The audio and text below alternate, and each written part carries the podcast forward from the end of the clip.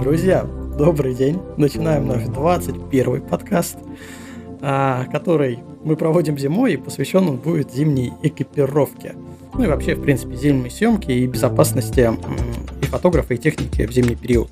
Потому что, ну, просили, во-первых, во-вторых, это всегда вызывает какие-то вопросы, бренды, не бренды, как одеваться, что делать, когда замерзаешь и все такое прочее. Поэтому сегодня мы будем рассуждать э, на эту тему. Надеюсь, вы с нами будете делиться какими-то своими историями холодными. А, поэтому предлагаю приступить. Сегодня мы втроем в студии. Это я, Константин Шамин, это Руслан Асанов. Руслан, привет. Привет, привет. Всем доброго вечера. И это Антон Швайн. Антон, тоже привет. Всем привет. Давайте для начала определимся, что же мы подразумеваем под э, съемкой зимой вообще чтобы ну, как-то нам предметно говорить, какие особенности у нас э, зимней съемки от э, летней съемки. Я предлагаю просто Руслану начать, как самому зимнему человеку, самому северному болгарину. Да, да посвятить нас, нас... В, в, это, в эти сложные перипетии э, зимней съемки. Давай, короче, начинай. Ну, давай, веду свой репортаж из заснеженного Пловдива. Только не заснеженного, а заметенного пылью из Сахары, скорее. С нашими температурами, конечно, снега не бывает. Но а, так повезло, что в Болгарии очень много гор, в которые мы часто поднимаемся, где температуры даже в летний период достаточно прохладные, хоть мы страна южная. Вот, поэтому, да, а, это очень важный момент, чтобы понимать, про какую зиму мы говорим. То есть зима на Кольском куда вы собираетесь, Кости. И mm-hmm. зима э, в Пловдиве – это две, не знаю, два разных полюса одного понятия зимы. Ну, то есть э, у нас сейчас температура где-то плюс 10, я предполагаю, 10-15 сегодня была, э, плюс 10-15. А на севере ну, температура доходит до минус 40, да, наверное, даже и ниже падают э, в этих частях. Поэтому, э, что сказать, э, если подниматься в горы на какую-то определенную высоту, то э, необходимо иметь в виду, что кроме того, что будет э, низкая температура, мы э, чаще всего будем в движении. Соответственно, ноги у нас э, будут, не будут никогда мерзнуть. То есть статика или движение – это тоже очень важно для понимания того, как одеваться и что на себя напяливать. Вот. Но, Поэтому, но об, об этом мы... мы поговорим. Какая да, температура, да, да. минимальная температура, там, не знаю, в Рильских горах, например, сейчас, в зимний период? Я думаю, нет, в горах э, температура могут быть минус 25, я думаю, даже может минус 30, достаточно низкий. Если зимой, мы говорим про зиму. Да, да. Но туда подниматься фотографу, ну, нет никакого смысла.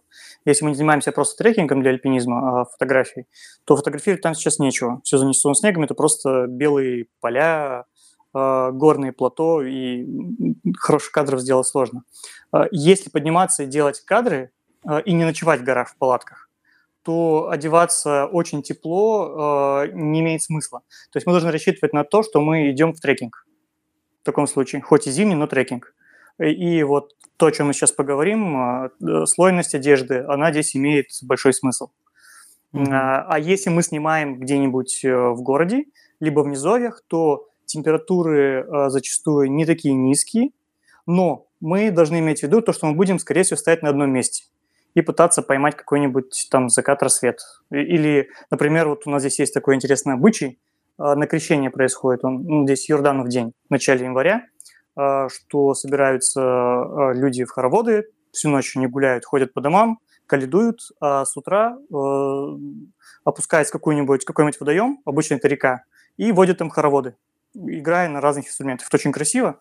И э, вот каждый год мы собираемся, чтобы это заснять. А специфика этого места такова, что снимать можно с одного узенького моста, который шириной где-то ну, максимум один метр, наверное. И вот на этот один метр набивается столько фотографов и так плотно, что подвинуться даже на 10 сантиметров влево-вправо невозможно. Соответственно, ты занимаешь место где-то в 4 утра, чтобы занять это место, чтобы быть там на этом месте, иметь возможность снимать. И ждешь часов до а, где-то 7-8, когда начинают э, подтягиваться вот эти группы. И до часов 10 все это время стоишь на одном месте. Хоть температура не такая низкая, обычно это плюс там плюс 5, э, плюс 10, ну, может быть, будет 0 там в какой-то момент времени.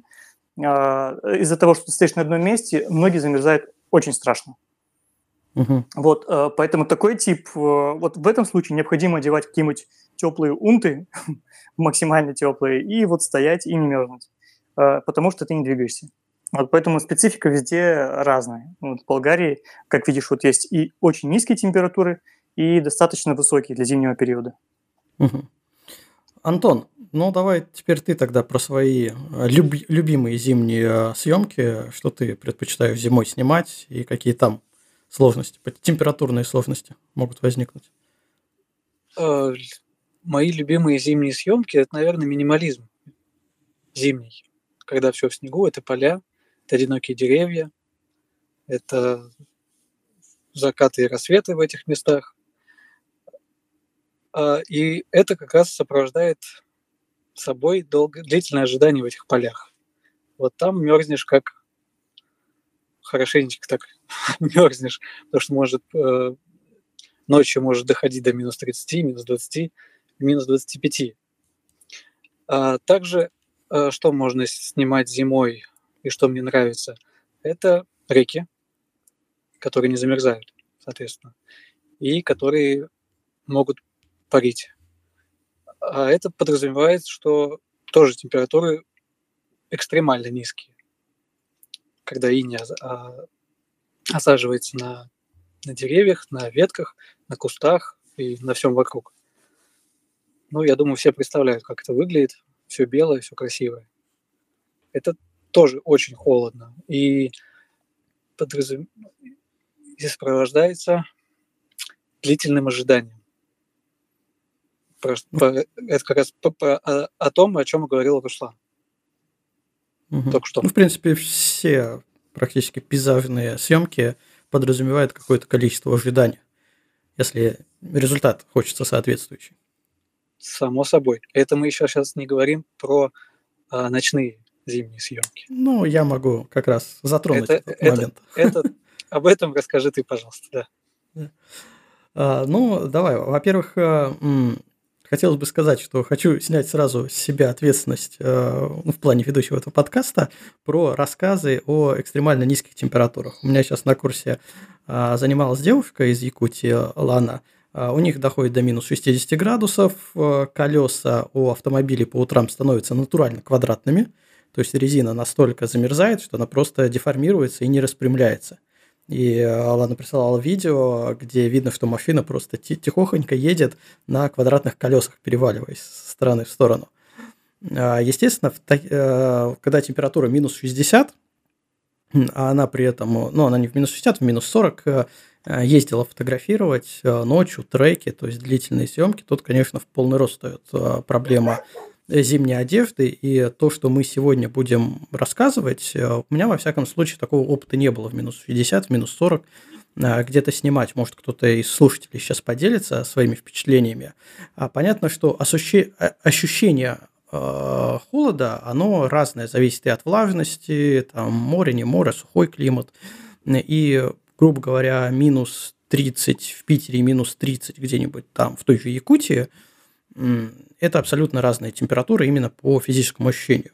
Но я понял абсолютно точно, что вот эта вот национальная одежда, ну, представляем вот классического якута, который э, около юрты стоит, да, весь такой в э, пушистом меховом одеянии, в каких-то там унтах, в чем-то еще, это неспроста. Это самая оптимальная одежда для этого региона, для того, чтобы и постоять, и походить, и вообще быть в комфорте. Но, еще раз, опыта такого у меня нету. А, будем говорить про более приближенные к нашим реалиям и температурные режимы, и э, виды съемок, и, соответственно, про одежду, которую попытаемся сегодня повыбирать для себя или расскажем, кто чем пользуется, а, именно, ну, грубо говоря, там, до 30 градусов мороза, тот же вот Кольский, э, Норвегия, Швеция, Лафатены, вот эти вот все а, на, наши регионы, плюс-минус. Вот. И, Кость, а скажи, пожалуйста, да. извини, перебил, а при какой вообще минимальной температуре тебе довелось снимать? я снимал при минус 36. Ну, наверняка на Кольском, да? Э, ну да, примерно в том районе. При минус 36 это было влажно и очень холодно, когда прям, ну, куртка твердела от э, замерзшей влаги. Угу. У меня была ровно, ровно такая же температура. Ну минус ну, 36. Вот, вот хорошо. А особенность еще, во всяком случае, моих нынешних увлечений ночной съемки заключается в том, что кроме всего прочего, кроме э, зимы, низких температур, это еще и ночь. Когда температуры падают еще ниже, плюс ты абсолютно точно долго стоишь на месте. То есть никуда не ходишь. Максимум, когда ты можешь прогреться, это если ты снимаешь какие-нибудь э, фотографии с подсветкой, тебе нужно ее подсветить, и ты с фонариком бегаешь там вокруг объекта, который снимаешь, и с разных сторон его а, пытаешься подсветить. В этот момент, конечно, ты вполне вероятно согреешься, потому что по снегу, особенно если это пухляк, либо рыхлый, э, непротоптанные тропинки, э, точно устанешь ходить, будет тепло, но стоит остановиться, подождать, а если снимать еще звездные треки там на, пару часов, э, то, в принципе, ты стоишь больше ничего не делаешь. У тебя камера снимает, ты просто стоишь и ждешь. Вот. И это тоже своеобразная проблема в плане температуры, потому что у тебя получается режим. Ты и греешься, когда ходишь, и остываешь, когда стоишь. Вот. Так что вот такие вот а, типы, ночные, ночные варианты. Варианты ночных Ну, слушай, еще же очень важно иметь в виду индивидуальную переносимость или непереносимость холода. У каждого количества рецепторов холода больше или меньше может быть на коже, и кому-то холоднее будет э, в одной обстановке, а для другого будет не так холодно. Например, мы с тобой, Кость, вот даже если взять на тех же Лафатенах или там, где мы не были, не знаю, но в, том же, в той же Карелии, э, когда мне супер холодно, я мерзну, такой, да, да ладно, что это, все нормально, что тебе холодно? Это могу себе шарф на голову намотать, а ты стоишь даже без кепки, и вполне тебе ок. Вот, поэтому этот момент тоже необходимо учитывать. И все это индивидуально для каждого. Ну да, это еще дело привычки, потому что я помню, когда э, мы вернулись э, в Питер с севера, жили на севере, вернулись в Питер, тоже было удивительно, что ну, даже не зимой, а весной, осенью люди уже одевают куртки, а мы еще с братом ходим в футболке, потому что нам, нам еще не холодно. Но вот, естественно, сейчас, наверное, это уже как-то сравнялось, уравнялось, эта разница восприятия. Но я думаю, что да, она действительно есть, просто привыкаешь к таким температурам. Ну что, давайте говорить про одежду. Что у кого есть. Вообще, кто какие бренды знает? Я тут, когда готовился к подкасту, решил загуглить, какие нынче есть бренды одежды. И нашел всякие списки, э, типа топ-10, топ-20 лучших брендов э, зимней одежды. Вот э, кто какие бренды знает? Э, ну, я вот, например, могу сказать, что я пользуюсь Коламбией. Бренд Коламбии и Термит. Это сноубордическая одежда, э, которая меня тоже периодически выручает. Ну, оба этих бренда позиционируются как э, спортивная одежда. Да. Угу. Руслан, а ты какие зимние бренды знаешь? Слушай, у меня, наверное, 80% э, моей одежды под одним брендом Decathlon. И я считаю, что эти ребята, они сделали, я не знаю, больше, больше, чем любое Министерство культуры, туризма или еще что-то для фотографии, для туризма в целом. Тем, что предлагают э, за достаточно демократичную, демократичную цену достаточно хорошую продукцию. И э, вот я просто не езжу по каким-то таким экстремальным местам, э, где очень низкие температуры. И для меня всего того, что я покупал до, до данного момента, декатлоновское, э, все абсолютно ок. Ну, у меня мембрана есть там Хелли Хансен, как он называется, ветровик. И все, остальное у меня все абсолютно кетчуа и декатлон, как они там называются, эти бренды, я уже точно не могу сказать. Mm-hmm. Вот, и этого абсолютно достаточно с верхушкой, с крышей. Слушай, ну я надеялся, что амбассадором дешевых решений опять буду я, а, но, похоже, не только я. А, смотри, я возвращаясь к брендам, я начал гуглить, что за бренды есть. Я, в принципе, ну, такую ремарку сделал, я, в принципе, человек, который не сильно шарит в брендах и вообще на них не повернут, и я а, абсолютно спокоен каким-то именам, названиям все такое прочее. Для меня без разницы носить какой-то лейбл а, или носить no-name. Если мне это удобно, это хорошо. По мне так. Моя идеология. И вот я начал искать, и, например, на первом месте очень часто встречается бренд Parajumpers. Это такие ребята, которые а, делают тоже и ну как назвать, не альтернативно спортивной, гражданскую, гражданскую теплую одежду, и очень-очень котируется. А есть, например, э, бренды, ну, если Колумбия плюс-минус все знают, то я думаю, что благодаря очень массированной рекламе, а, то, например, есть канадская фирма, Канада Гус, по-моему, называется она, которые да, да специализируются на теплой одежде, и так как они сами базируются на севере Канады, то абсолютно там чуть ли не лидер рынка, именно потому, что ну, они живут в этом климате, климате и для этого климата делают. А что еще из известных есть? Финфле, наверное, известный. А, есть еще, сейчас я все тут выписал, я тоже их не знал потом. Ну, North Face, слушай, North Face. А, ну, North Face, да, это тоже, наверное, вот э, где-то их рядом с Колумбией надо по известности, да, по популярности. Да, и Волски, наверное, тоже. Да. Они тоже а, достаточно и, популярные. Да, а есть еще, сейчас я пытаюсь найти, прям какие-то ребята, американцы с 200-летней историей. Просто вдуматься, 200 лет. А, Вулрич в 1830 ага. году начали производить изделия из шерсти. Двухсотлетняя история, но до сих пор я ее не знаю. Да, да, но вот просто оно, оно у нас и в рейтингах 4,7 а, балла набирает из 5. То есть, что... Ой, 4,8 даже. Что, в принципе, ну, это топчик. Это топчик.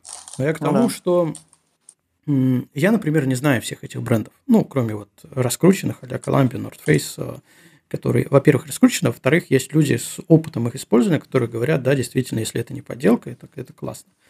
А, и личное мое мнение, что м, есть деньги на бренд, не жалко, то почему нет? А, это точно хорошо. Там очень много, если сравнивать с теми же дешевыми решениями от Decathlon, либо китайцев различных, там очень много продуманных вещей, которые а, часто забывают э, делать дешевые бренды. Отдельные карманы для мобильного телефона, отдельные карманы для документа, какие-то э, карман внутри плат, э, прокладки для как раз аккумуляторов. Есть такие, в куртке есть такие карманы, чтобы не просто куда-то там пихнуть аккумулятор, потому что, ну, знаем, холодно, аккумулятор сажается, да, если мы его даже запихнем в куртку в наружный карман, все равно там холодно. Он все равно остынет и просядет по емкости. А, так вот, есть куртки, у которых есть внутренний карман специально для аккумуляторов. Он как раз находится где-то там за прокладкой, за теплой, поближе к телу. И вот все такое прочее, там э, очень много таких фишечек, в этих брендах, и, ну, почему нет?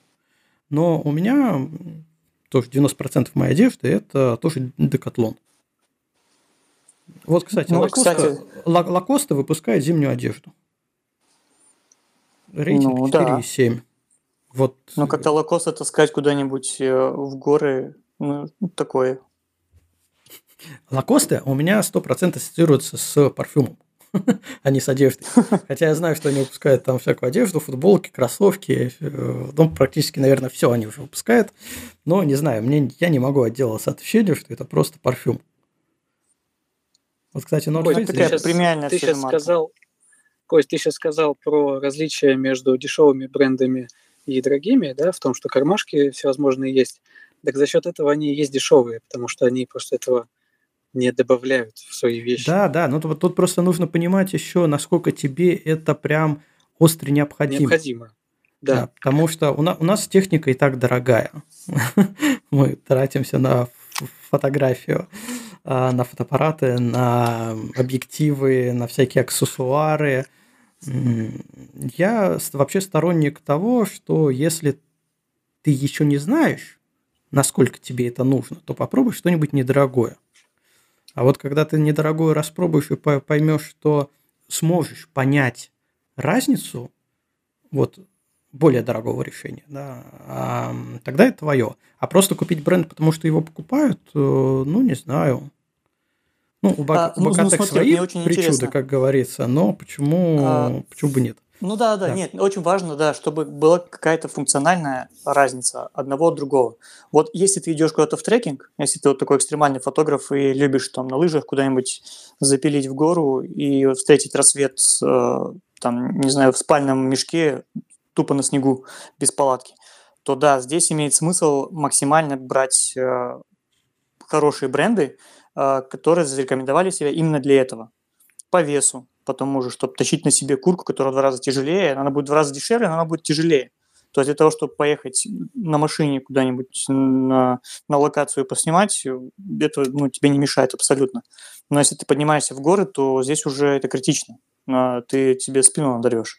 Или, а, например, я, я вспомнил сейчас, как-то мы ходили с одним парнем а, в трекинг, такой не затяжной, где-то два часа переход, на те же Лийские озера, кстати. Это mm-hmm. было э, с ранее, раннее лето, все еще было снегу, и вот мы пилили туда по этому снегу. И у него э, Полар, да, Полар же называется, как Флиска да. э, на русском. Да, Флиска была, э, если не ошибаюсь, Волским. Там крутая, навороченная, которая стоила что-то там 150 евро, что ли. Ну, дорогая достаточно, когда флиски обычно стоят вообще ничего. И на самом деле она пропускала всю влагу, я просто видел это наглядно. А я был в кетчу в обычной. И вот у меня она промокла, а, моя флиска, а его осталась сухая, и при этом капельки вот прям а, жидкости, вот э, пота, который выходил из его тела, она конденсировалась на наружной стороне, а внутри был он сухой. То есть вот все-таки есть какие-то моменты, а, которые могут быть критичны в определенных ситуациях. Если ты рассчитываешь на то, что ты можешь попасть в какую-то сложную ситуацию, э, климатические какие-то особенности, которые могут быть даже угрозой порой жизни, если там в горах ты где-то находишься, и ты можешь обморожение получить и дальше потом не двигаться, то есть смысл переплатить все же. А для вот обычной съемки, когда у тебя есть под рукой всегда машина, куда можно зайти погреться, или находится все это недалеко, и нет смысла пилить куда-то, нести на себе тяжести – в этом, думаю, можно вот как раз-таки пренебречь э, вот этой ценой. Ну, ну, давай я перефразирую тогда то, что говорил, что э, имеет смысл, э, во-первых, обращать внимание, насколько, не знаю, опасный вид съемки у тебя, критичный для, для жизни, потому что все-таки в 90% случаев, будем честны, фотографы, они не экстремалы в 90% случаев. Они идут куда-то а, плюс-минус а, комфорт уровень. Да, действительно, есть рядом машина, есть, грубо говоря, в радиусе часа какое-то место жительства, где тепло, можно согреться. Это плюс-минус какие-то обжилые территории, а, ну, то есть не опасная съемка. Понятно, что вот те 10%, которые, во-первых, контент классный создают, вот, они, конечно, абсолютно экстремалы. Вот, э, и для них э, выбор бренда, наверное, будет все-таки более обоснованным. Ну, во-первых, они знают уже, что им надо. Они уже попадали в эти ситуации, они знают, что вот это работает, а вот это не работает. А, а для обычных фотографов, мне кажется, особенно для тех, кому хочется начать снимать зимой что-нибудь интересное, Тут вообще подойдут абсолютно любые вещи, а, ну, главное их побольше на себя надеть, как, это, как капуста, и пойдет для начала. Потом уже будет ясно, что вот это работает, вот это промокает, это не промокает и так далее. Вот. А, а давайте тогда сразу расскажем про классическую трехслойную систему защиты от холода, которая, ну, в принципе, везде применяется считается, что оптимально иметь э, три слоя. Да. Причем первый слой э, от тела наружу, они считаются, да, первый слой, задача его отведения влаги. А, и, соответственно, тут надо понимать, что ты, когда идешь, э, тело нагревается, пусть даже если оно не потеет за счет конденсирования на холоде тепла от тела, все равно появляется влага. И необходимо, чтобы первый слой пропускал влагу в одну сторону, от тела наружу, чтобы с, со стороны тела он был всегда, этот слой всегда был теплый и сухой.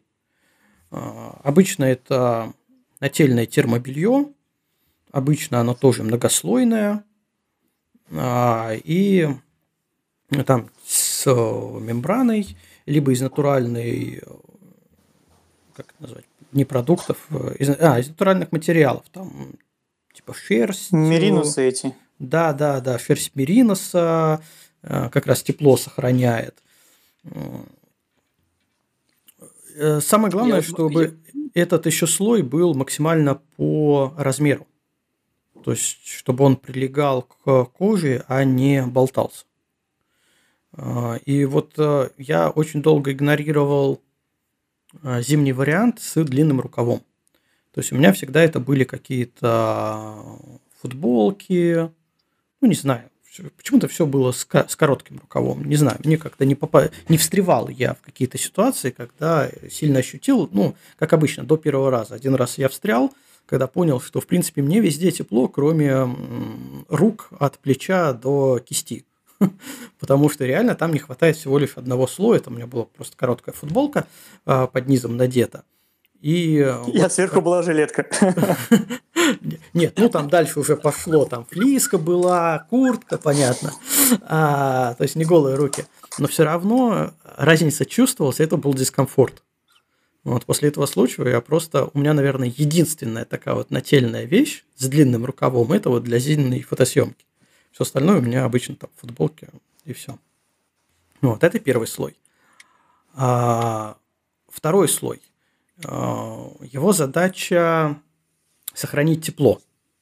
Да, это как раз флисы, толстовки, джемперы, жилеты, то есть такое теплое, толстенькое, но тоже многослойное.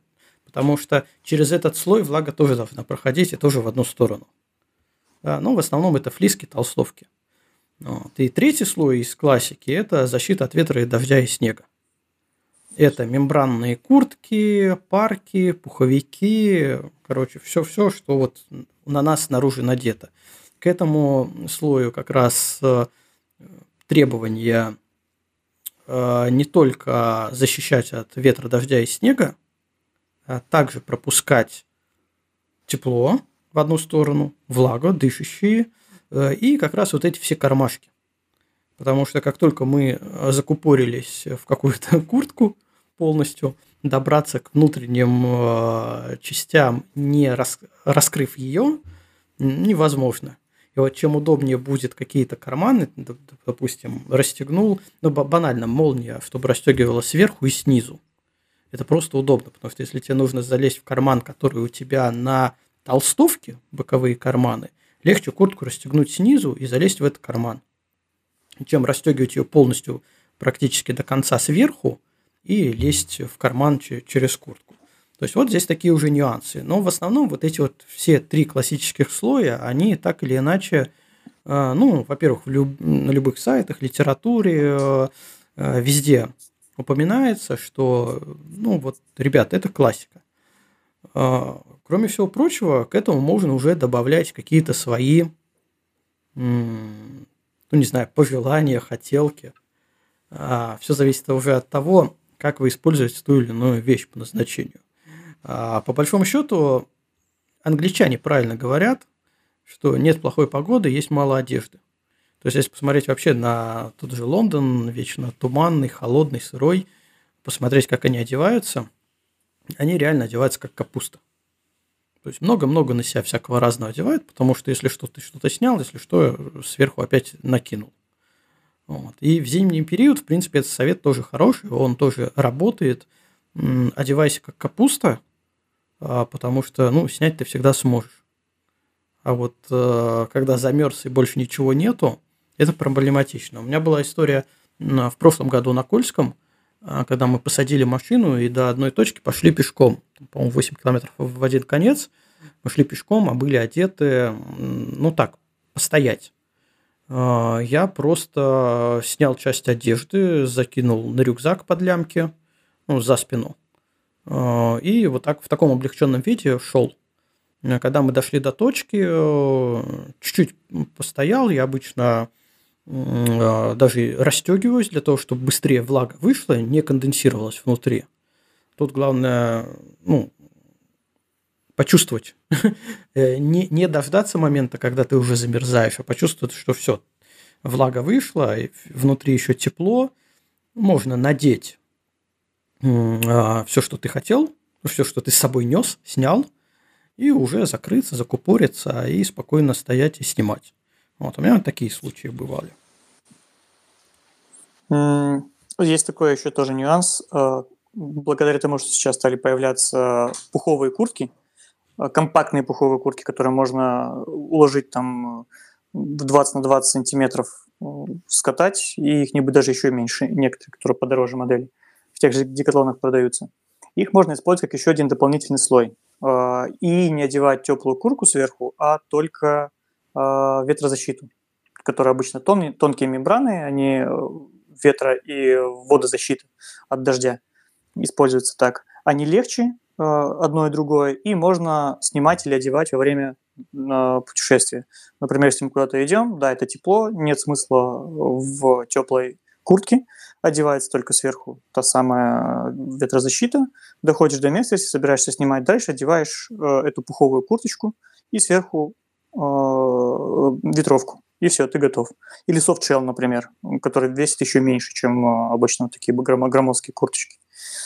Тоже такой интересный вариант. Сейчас он имеет место быть, и благодаря как раз развитию э, техники и новых материалов они весят практически ничего, как воздух. И ты идешь налегке. Но это стоит своих денег, да. Да, но, но смотри, тут еще же, как с камерами, физику обмануть очень сложно. А, и а, зачастую лучше, чем натуральный пух, либо взять тех же опять э, северные народы, э, их, я даже не знаю, как назвать, дубленку, да, из кожи с вот с этим смехом, а, все равно ничего нет, никакие современные материалы этого просто не могут заменить. Ну, То кстати, есть, ну, новые материалы, это не факт, что не новые, это будет та же самая пуховая куртка, а, только мембрана снаружи и снутри будет сделана из каких-нибудь там дополнительных навороченных материалов. А вот как раз у меня такая вот пуховая курточка, она очень мал- маленькая, компактная, и внутри из перьев кого-то там. Не знаю, кого они ощупали, но внутри перья они периодически вылазят у меня наружу. Не из меня, в смысле, из куртки. Понятно. Так, сейчас я быстренько прокомментирую в чате. А тут Юра пишет, что как же наш питерский Red Fox, они вроде как раз на зимней экипировке специализируются. Юр, вообще не знаю. Вот просто никогда не сталкивался с Red Fox, не знаю, что они питерские, не знаю, на чем они специализируются. Не, не попадались они мне. А, и если еще спо... есть что рассказать, да, если есть что рассказать, Юр, поднимай руку и рассказывай. А, и второй Юра пишет, еще есть сплав, то э, наши, но сплав, насколько я знаю, они шьют из Китая. Поэтому в моей личной классификации, что сплав, что декатлон по качеству, не по, э, не знаю, как э, удобству использования, вот все эти вот кармашки, подкладочки, там еще что-то, резиночки, а именно по качеству материалов э, они плюс-минус одинаковые. Только декатлон это такой масс-маркет, дешев, более дешевый, а сплав это типа ну, подороже, типа бренда. Вот пишет, что сплав как-то сдал позиции в последние годы. Ну, да, согласен. Но вот, не знаю, я не вижу смысла именно идти закупаться сплавом, когда можно сходить в Декатлон и купить все то же самое, подобрать себе. Так, ну что, давайте дальше. Э, про материалы, да, раз уж начали говорить про материалы, новые, старые, классика, не классика. А, конечно, да, тут новый материал начинает все, всех теснить потихоньку. Э, и э, преимущества уже озвученные – это вес. Вот для тех, кто идет в горы, в трекинг, кто там, не знаю, альпинизмом занимается, еще что-то. А, это очень важно, это мега важно. Ну, во-первых, они все-таки активно занимаются, активным спортом не стоят. Для фотографа Если только на дальняк идти, мне кажется, а, к весу имеет смысл серьезно подходить. А, потому что любой, опять же, масс-маркет теплой одежды, он даст тебе сейчас приемлемые по весу, приемлемые по весу варианты. Ничего сверх такого. Понятно, что можно какие-нибудь взять старые пуховики. Я помню, в свое время вообще такая была, знаете, как это, э, логотип Мишлена, такой вот э, дутый, не понять кто, вот такие вот пуховики были, простроченные, реально с пухом, а внешний слой еще был такой, как резина, прорезиненный. Типа воду не пропускал. Тяжеленная куртка была вообще, тяжеленная, но модная. Вот у меня такая, как когда-то была, там, не знаю, в нулевых, не помню когда. Очень тяжелая. Ну, это круто, как, слушай. Ну, Именно в... пуховая. Да, не, да, не но в ней бы я не синтепон, да, в ней бы я вообще никуда не пошел, потому что, ну, она просто тяжелая, просто тяжелая. Ее нужно использовать как стационарное жилище. Просто пришел в нее, сел, посидел, погрелся, пошел дальше. Да. Ну вот она и тяжелая за счет вот этого верхнего слоя. Да-да-да, там такая типа, типа, типа резинка была, ну, не знаю, вот как сейчас швы герметизируют э, на молниях, вот такого плана, может быть, только помягче. Вот, ну, прикольная штука была. А, а так, э, да, если посмотреть на тенденцию, все упрощается, те же Гортекс, э, Polartec, вот эти все материалы, которые э, могут собой, ну, плюс система пошива мембранной одежды из нескольких слоев, чего не было раньше, в принципе, как таковой. Ну, наверное, в профессиональной сфере все-таки было уже давно, все-таки это не такое уж новшество – но для обычных людей. А вот это все в сумме дает э, сильное уменьшение массы и удобства использования. Банальный пример э, – спальники. Если посмотрим на эволюцию спальников, какие они были, взять хотя бы, не знаю, на минус 10 градусов, к примеру. Спальники, которые еще лет 10 назад предлагались как на минус 10 градусов, они сейчас раза в 3 в сложном варианте больше, чем современные спальники, которые предлагаются на те же минус 10 градусов. А, вот за счет чего? Вот за счет многослойности различных там мембран и новых материалов.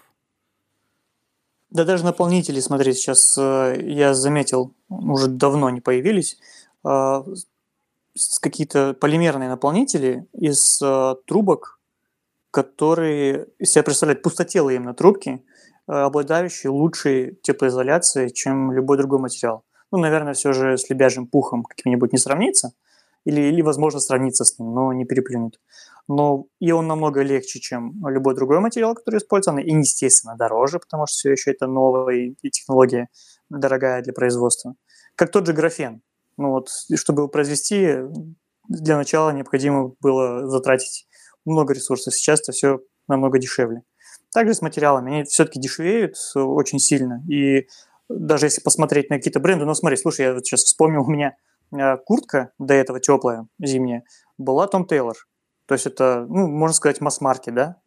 Я думаю, это такой гражданский масс-маркет, который вообще никак не относится ни к э, экспедициям каким-нибудь или спортивной одежде. А сейчас я взял по такой, за такую же стоимость Колумбию. Ну, вот, пожалуйста. Хотя, э, когда вот брал себе Том Тейлор, это было, наверное, лет пять назад, я не мог себе этого позволить, потому что цена была в два раза выше. Так что все это удешевляется. Я думаю, сейчас можно будет уже брать какие-нибудь специализированные бренды, которые были когда-то недоступны. А сейчас уже можно. Ну, у меня была такая история, только не для а, фото, а для комплекта одежды для охоты финский. Попался под руку просто случайно лет 15, ну уже, да, уже больше, чем, наверное, 15 лет назад. А, у нас он стоил еще с тем курсом доллара порядка 30-40 тысяч комплект одежды. Это был нательник, это была флиски в то время уже. Это была куртка, а, тоже мембранная, и, соответственно, штаны. Нательник, флисовые штаны и внешний. И как-то в Финляндии просто там катались, ходили туда-сюда, я увидел э, этот же комплект за 200 евро, по-моему, ну, по тому курсу. То есть, ну, грубо говоря, за 15 тысяч рублей условно. Я, естественно, купил, у меня эта одежда жива до сих пор. А, и вот как раз тот самый случай, когда все тепло выходит и капельками конденсируется на внешнем слое, который при этом не мокнет. Вот классная одежда. Но единственное, что она ну, не совсем зимняя, то есть э, в снегопад, в мороз минус 30 э, точно все-таки она не подойдет. Она именно для вот такой ходовой вещи. А, ну, она классная. для активного времяпровождения. Да, да, именно вот ты пошел туда-сюда, сходил, согрелся, остыл, влага вышла. И это классно, просто рукой смахнул эти все капельки, и все, и она даже снаружи сухая. Вот э, одежде уже 15 лет, и она до сих пор жива и до сих пор работает, что самое интересное. Хотя есть мнение, что те же флиски, они э, за 5 лет умирают. То есть они теряют свои свойства, э, и надо бы покупать новые. Не знаю, наверное, имеет смысл взять какие-нибудь, какую-нибудь старую флиску, в ней походить, потом купить новую, в ней походить, сравнить приблизительно в одинаковых э, условиях, тогда я смогу опровергнуть либо подтвердить, потому что у меня есть флиска десятилетней давности, которую я до сих пор использую, и вроде как она до сих пор теплая. Но, возможно, я не понимаю разницы сейчас. Если вдруг мне кто даст новое, я скажу, да, вот это тепло, а вот это вот ерунда какая-то уже. Но говорят, что 5 лет э, жизнь э, флиски, а дальше надо апгрейдиться. Слушай, вот ну, моя флиска, ей уже больше пяти лет. Это, по-моему, Вольфский ну, бренд. Ну, я, честно признаюсь, я ее одевал не так часто, э, потому что прям в экстремальные температуры не так уж ее часто, часто попадаешь и с ней абсолютно ничего не произошло за это время. А ей, наверное, лет 7 уже. И, кстати, я бы хотел вернуться еще к теме термобелья, потому что вот у меня два, а, два комплекта. А, это Adidas и Columbia. И вот по поводу Adidas я могу сказать, что это полная фигня. А, вот он через год уже начал садиться.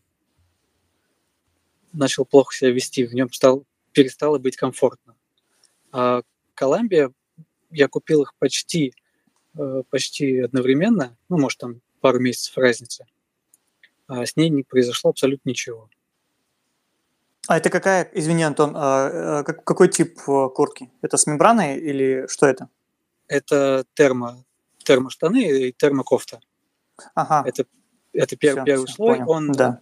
а, с этим, знаешь, такой блестящий слой внутри, Угу. Такие точечки, точечки, точечки. Я забыл, как она называется, эта, эта штука. Но вот оно работает прекрасно. А Adidas, ну, извините, не рекомендую. Угу. Так и запишем. Все, Adidas Вот у нас в, в, в чате тоже есть реплика. Дима, он занимается ну, сложно сказать, чем, альпинизмом в том числе, короче, экстремальными времяпрепровождениями. А, искусственные утеплители на основе полиэфиров киснолейт, короче, ладно, и прочее, имеет самое главное преимущество – не набирает влагу, а, но при этом радикально проигрывают классическому пуху в критерии веса, поэтому пух пока безальтернативен даже, для, даже в альпинизме. Вот так вот. Ну, кстати, у меня были перчатки Thinsulate э, с, этим, с этим утеплением. И да, как-то не то все не то и все не так. Не то. Ну, смотри, не тут еще какая ситуация. У нас э, мода и засилие китайского ширпотреба не только в технике, в каких-то аксессуарах, но и в одежде. А, и тут э, контроль качества отсутствует со стороны покупателя. То есть ты не можешь быть на 100% уверен, что заявленные материалы, которые вроде как использовались в пошиве этой одежды, они действительно, это действительно они, да, на 100% тебе там пишут, что да, все хорошо, вот тут тебе и мембрана такая-то, и там, не знаю, и флис такой-то.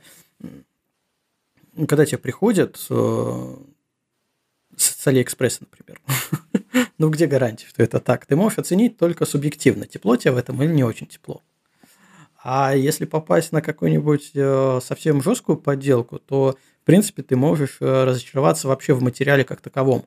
Хотя в тех же брендах а, может быть э, ну, показывать классные результаты одежды из этих материалов. А тебе вот просто не повезло, попался, ты одно попробовал, другое попал, попробовал, все холодно. Вот, поэтому, если говорить тем более в Алиэкспрессе я предпочитаю либо сам что-нибудь купить, наверное, мы сегодня еще затронем эту тему, и попробовать на себе, а, либо просто по каким-то рекомендациям людей, которые что-то взяли, попробовали и сказали, да, это там хорошо, это тепло, это держит. А, других альтернатив я, к сожалению, не вижу. Ну, другие альтернативы – это бренды. Да, это опять мы возвращаемся к каким-то дорогим вещам, но сегодня хотелось бы все-таки по, про более простые поговорить. Давайте вообще тогда про э, начинку верхней части одежды, да, нательной. У кого что входит в комплект, какие варианты э, теплой одежды. Сейчас про, давайте про тело начнем. Антон, у тебя что там? Кость, Кость, поясни, поясни, пожалуйста, вопрос. Ну смотри, ну вот все, все, все, что у тебя от пояса и выше. А, а. Нательники, куртки, э, чем пользуешься? А, для зимы это, это пуховая, пуховая такая парка. Я даже не знаю, как правильно она называется. Длинная куртка, чуть выше колена. С, с наполнителем пух. Угу. В ней тепло, но у нее есть минус. Ее продувает. Она не держит сильный ветер. Вот. А, но а, спасает как раз флиска от, угу. от сильного ветра. То, То есть, есть если куртка, флиска. Флиска и термо. Ну, на, нательная термо. Да, три, три слоя получается. Я, кстати, пробовал, пробовал поддевать еще под, э, под термо футболку в качестве эксперимента абсолютно. Э, поддел футболку хлопковую uh-huh. обычную, а, так получилось так, что у меня эта футболка через час стала абсолютно мокрой.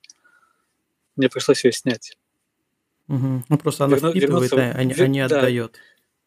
Я вернулся в машину, снял ее и оделся, оделся заново и пошел дальше снимать. Ну слушай, это хорошо, когда есть возможность вернуться в машину. Да, да. Э, я как раз и говорю, что я поставил это именно эксперимент, э, и рассчитывал на то, что я когда-то я могу переодеться. Руслан, а у тебя что по верхнему нательному? Ой, много. Так, ну давай начнем а, изнутри наружу тогда. Давай. Ну, а, первый слой у меня натуральный. Это а, а, равномерный слой липидов подкожный.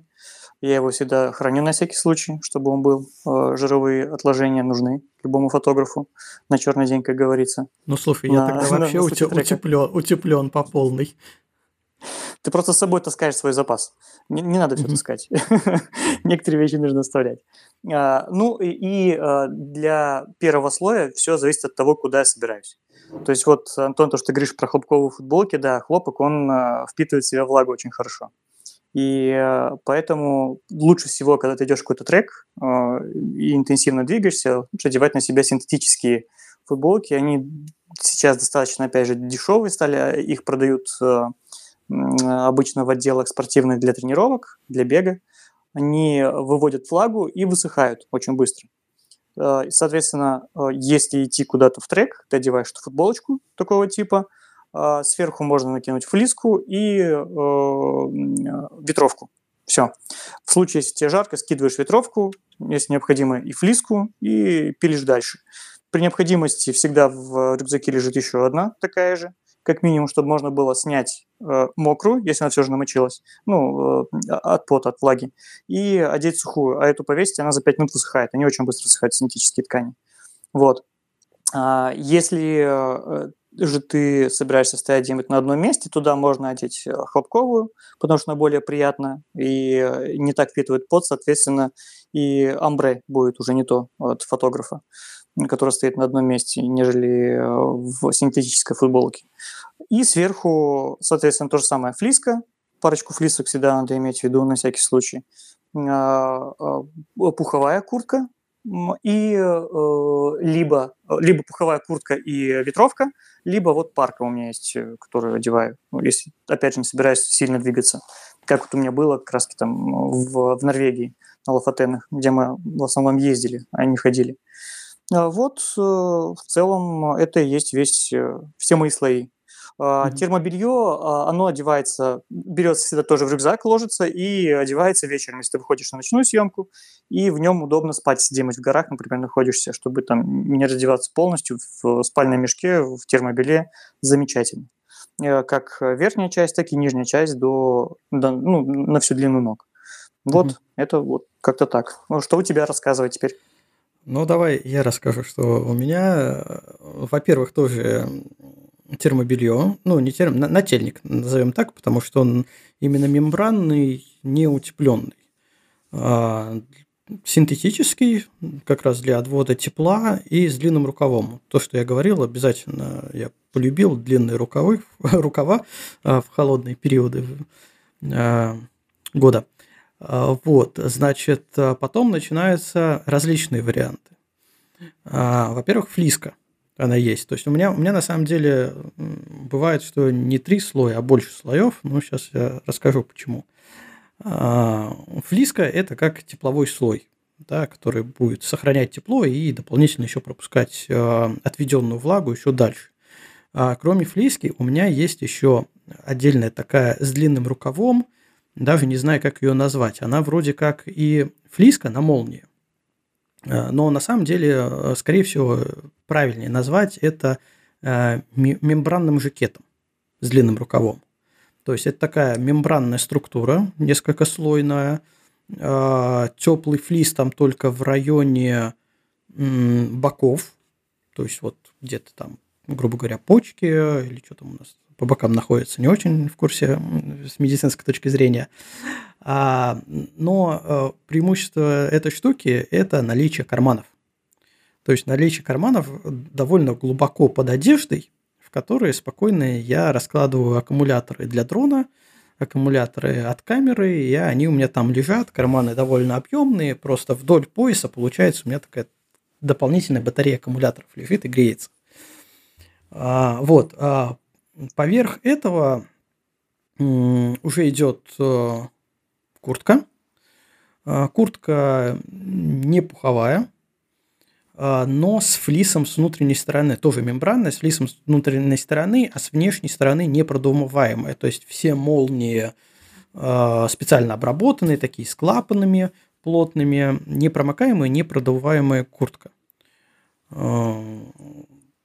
Ну и в принципе к этому максимум, что я иногда добавляю, когда вообще просто э, какой-нибудь ветродуй, это я бывает еще надеваю бадлон, ну или не знаю водолазку, кто как называет с горлом. Это когда мне лень э, брать э, балаклаву, э, отдельно надевать, а шею хочется прикрыть, либо баф лень брать, а шею хочется прикрыть, когда возможен просто ледяной ветер в лицо я не очень долго буду находиться на улице. Потому что если очень долго, ну мы сейчас про там голову, про ноги отдельно поговорим, если очень э, долго и холодно, то там другие способы защиты. Вот, в принципе, все. К этому у меня дополнительно вторая флиска. Есть э, сменная нательная. Ну, куртка у меня одна. У меня есть еще одна куртка, такая фотографическая, оранжевенькая. По, по сути своей это ветровка. Но с учетом того, что у меня моя куртка, она не пропускает воду а, и ветер, то именно с точки зрения ее постоянно носить а, а, как еще один дополнительный слой, я не ношу. Я иногда ее использую достать из машины, надеть на себя и там попозировать в кадре в этой куртке, потому что, ну, классическая оранжевая, выделяющаяся на фоне пейзажа курточка. Вот, это что касается... Слушай, а эта куртка, которая у тебя с флисом, это не софтшелл случайно? А, потому что с внутренней стороны флиса, с наружней она у тебя водонепроницаемая. А, Слушай, вот, не знаю, помнишь, это, у меня это, это же, это, наверное, э, в Декатлоне купленная куртка. Я могу, вот она мне недалеко лежит. Если бы вы пока поговорите о чем-нибудь еще, я сейчас схожу и посмотрю, что это.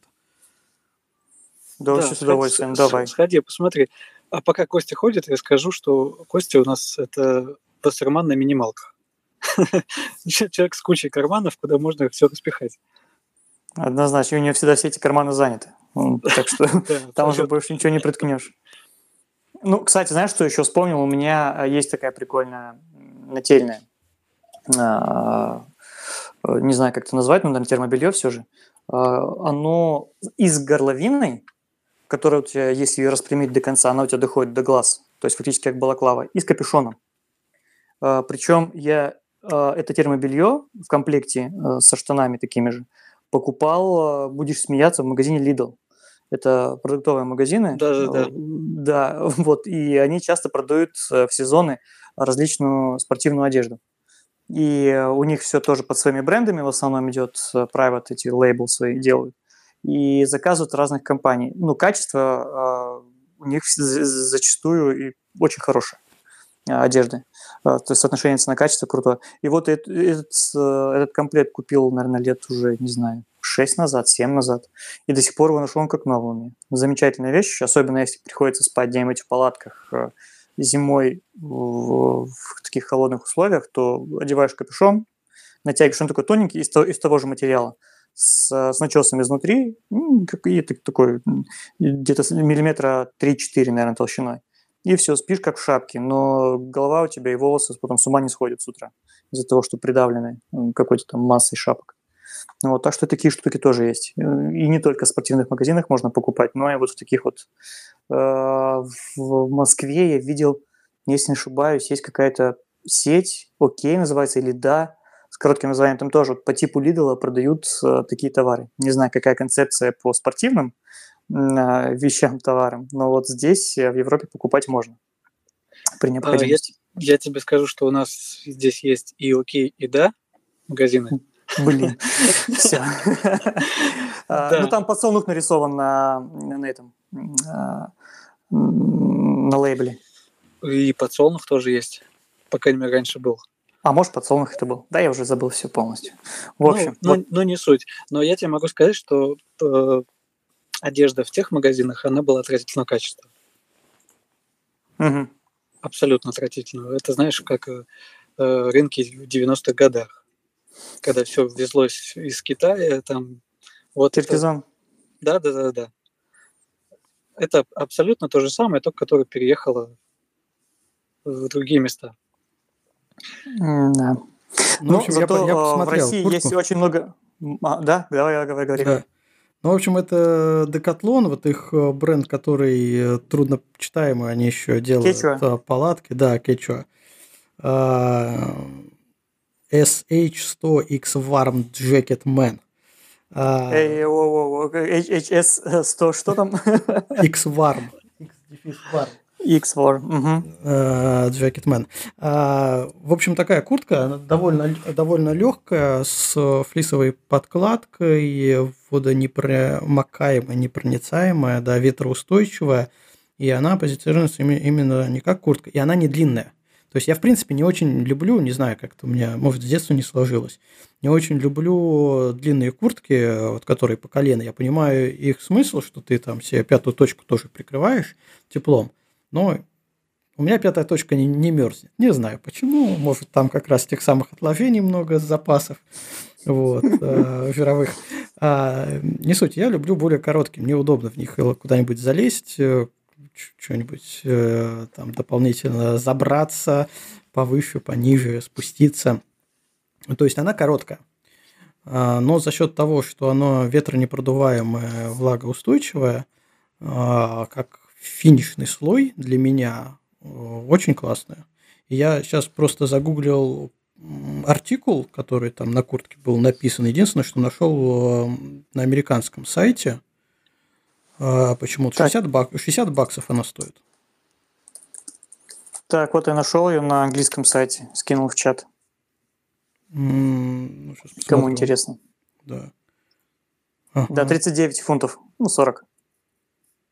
Ну, это примерно и есть 60 баксов. Да, угу. то есть абсолютно нормальное бюджетное решение, которым я пользуюсь уже, наверное, ну, я вот, кстати, в ней ездил тогда вот на Лафатена мы с тобой, когда ездили, сколько уже, года 3-4 назад. Когда, 3, у тебя наверное, еще, да. когда у тебя камера еще отказалась э, снимать э, треки. Вот, это я, я уже Не в ней... напоминай. Я уже в ней был. А, то есть, ну, так, она довольно давно, и, в принципе, менять я ее пока не собираюсь. Еще из плюсов у нее капюшон, точно такой же, непродуваемый, Давай тогда про голову поговорим. Пропустим пока Окей. ноги, про, по- поговорим про голову. А, Поменял а, на твою расцветку ссылку в, в чате, чтобы уж точно было на 100%, как у тебя. Мгм. А, Так вот, Так, давай, насчет, давай, насчет попробуй. головы. Смотри, я как амбассадор кепочных решений, любитель кепок. а, Ну, во-первых, э, мне удобно и фонарик там крепить на кепку, все такое прочее, очень люблю. В зимний период, конечно, кепка – это самое плохое, что может быть. А, Ну, кроме таких, знаешь, очень странных кепок с ушками тепленьких. Я их не очень люблю, не перевариваю, у меня таких нету. Вот, у меня обычная кепка.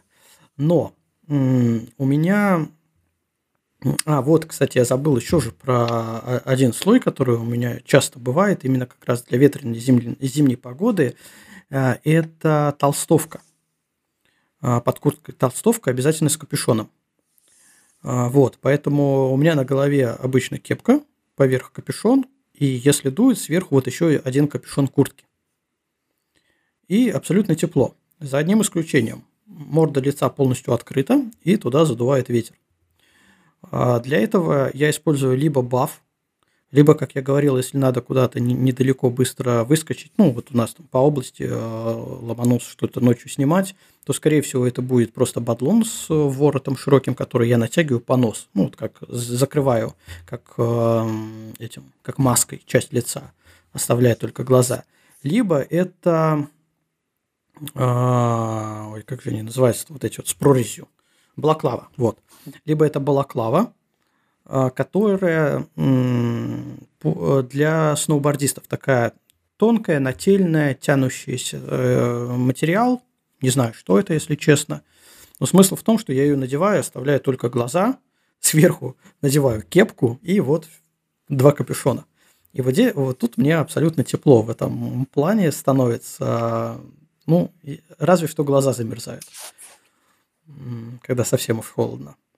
Вот поэтому... Если вот- замерзают глаза, ну его нафиг такую съемку. не, ну слушай, вот, э, например, э, в прошлом году на Кольском было, я бы не сказал, что очень холодно, было порядка, может быть, минус 18, но был сильный ветер. А влажность, мы шли вдоль э, Баренцева, влажно, ветрено и минус 18.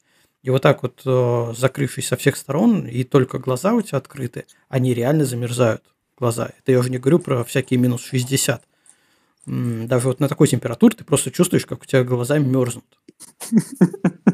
Я представляю, знаешь, как так пальцем постучал так по зрачку, как по стеклу так тын-тын-тын. Вот это вот замерзли глаза. Если они так замерзнут, то это как бы уже все. Там и все тело остальное такое же будет тын-тын-тын, пальчиком постучать. Однозначно. Вот, поэтому Да. вот э, у меня верх есть. Естественно, у меня в а, с собой обычно, ну не в рюкзаке с фотоаппаратурой, а м, просто с собой еще беру а, шапка. Обычная такая, ну, я не знаю, как, как вязаная шапка, которая одевается э, на С голову. помпоном? Нет, без помпона, просто такая вот гладенькая. А, Чтобы можно было... Помпон мешает капюшон накинуть. Я люблю капюшон. Ну, вот, а помпон будет мешать. Вот, поэтому без помпона. Вот. Но это на такие случаи, когда, ну, вообще просто очень холодно. Я пользуюсь, может быть, раз-два в сезон этой шапкой, но она у меня лежит. А, кстати, еще плюс э, бафа и балаклавы в том, что они у меня в рюкзаке живут просто как эм, оберточный материал. Я могу туда объектив кинуть внутрь, ну так, за этот, эм, завернуть в балаклаву объектив и кинуть в отсек, где у меня аккумуляторы, э, там, дополнительная рейка э, для фотоаппарата, для балансировки, чтобы либо на длиннофокусную снимать, либо когда я ставлю на астротрекер, чтобы э, балансировать э, центр масс. Э, Аккумулятор дополнительный у меня на станине, который я прикручиваю к штативу. Все это, ну, такое металлически царапающее. И чтобы э, технику другую не царапало, я часто беру либо в балаклаву оберну какой-нибудь там объективчик или еще что-нибудь. А Вот в последний раз вообще так дрон возил, просто его закинул в балаклаву и в от- в отсек кинул со всей такой мелочевкой, и он нормально э, со мной ходил и не царапался. Вот, то есть это у меня как дополнительная такая ничего не весит, но защищает технику внутри рюкзака. Зато я всегда возьму, вытащу и воспользуюсь, если холодно.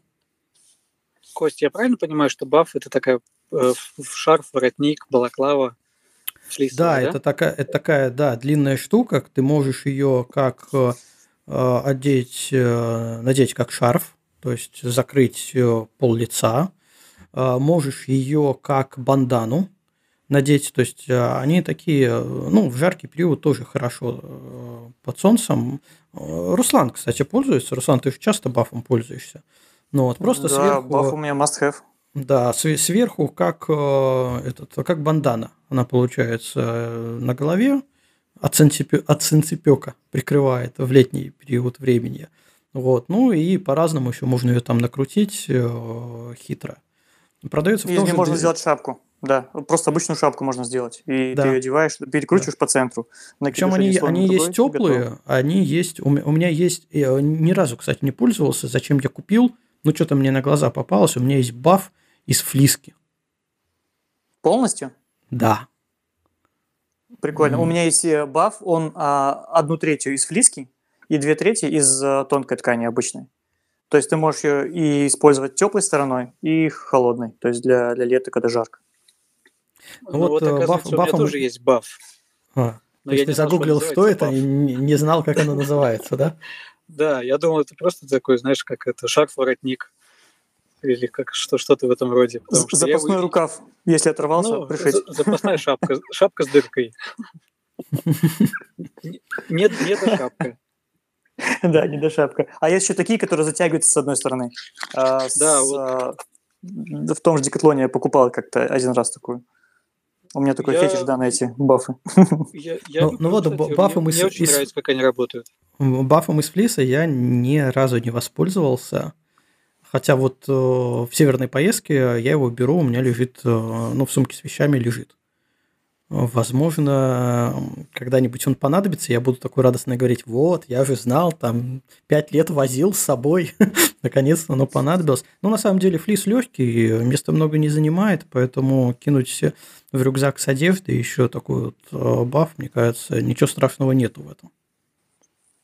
Вот Юра пишет, баф из флиски – это самый огонь на зиму. Ну, Юра, э, он мерзляк, ему и в Питере холодно. Вот, поэтому да. А, так, чё, что, у Камбова что добавить про головные уборы есть? А, ну, я могу добавить о том, что я, например, шапку одеваю всегда, если иду что-то снимать. Э, если это отрицательная температура на градуснике, то лучше я ее одену, чем, чем не одену.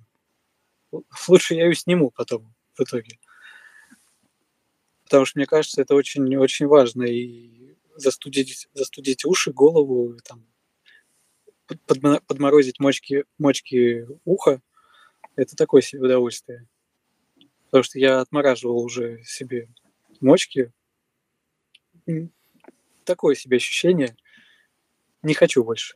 Ну, у меня было Поэтому, уже, это, когда жил на севере, и отмораживался и щеки, и уши, потому что ушли куда-то там на лыжах кататься, и, в принципе, ну, ты не усмотрел, ты просто перестаешь их чувствовать и не ощущаешь, что они замерзли. А потом домой приходишь, и начинается там боли, потом это начинает все облизать, ну, да, удовольствие так себе. Но меня, в этом плане капюшон спасает. Если я понимаю, что мне где-то поддувает и холодно, то вперед капюшон, толстовки, капюшон куртки и нормально.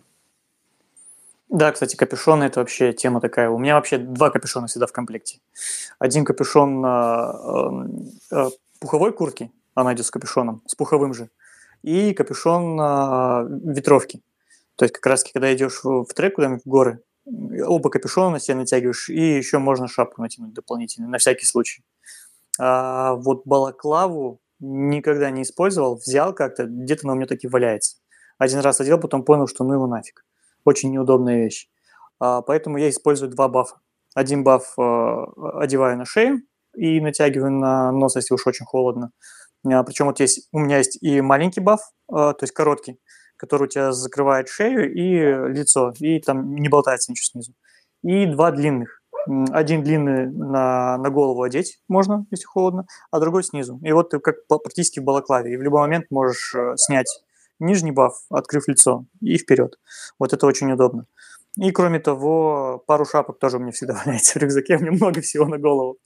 Одна тонкая шапка из э, флиса и потеплее. Если там холодно и не хочется одевать капюшон, например, если ты не одеваешь не одну куртку, а в каком-нибудь софтшеле. Вот тогда обычную шапку. И вот тогда ты точно не замерзнешь. А, а вот баф – это тот самый, э, про который я говорил, очень клевый, то, что его можно одевать и зимой, и летом. А, флисовая сторона тебя защищает зимой, как шею ты можешь накинуть вместо шарфа, так и на голову, перекрутив по центру и сделать из нее шапку. А, так и летом одеть по там, куче разных... Если загуглите э, в интернете, там, в том же Ютубе, что можно сделать из бафа, я думаю, там выйдет немного видосов, где там перекручивают их и делают разные виды головных уборов. Так что вот баф – это такая универсальная тема. Угу. Да, я еще могу добавить про снуд. Давай. Я люблю снуты носить, которые там можно в два, в три раза обернуться. Слушай, тут в, чате, в чате просят это э, давать русские комментарии э, всяким пафам, рассказать, что это такой закольцованный шарф, э, снут. Давай тоже объясняй, что это, что из себя представляет. Я, я скинул фотографию в чат, посмотрите. Угу. Это ага. такой за, закольцованный шарф, угу. Который обмотал затянул себя, там, э, можно его использовать как и баф, тоже натянуть до глаз, и либо вообще там на всю голову обмотать себя. И, в принципе, выживать в морозы. Представляю картинку. Если натянуть на голову и просто так ходить, это будет смешно. До головы, до макушки. Да, да, да. В общем, это баф на максималках, да? Ну да, а, а когда это еще, знаешь, handmade, там ручной ручной вязки, это очень тепло. Вот на, на севере это называется манишка. О, манишка. Вот так. Ну ладно. Да. Спасибо за, за комментарий. Так, давайте тогда про ноги. Мы уже, в принципе, час 15 сколько там разговариваем. Давайте переходить угу. к ногам.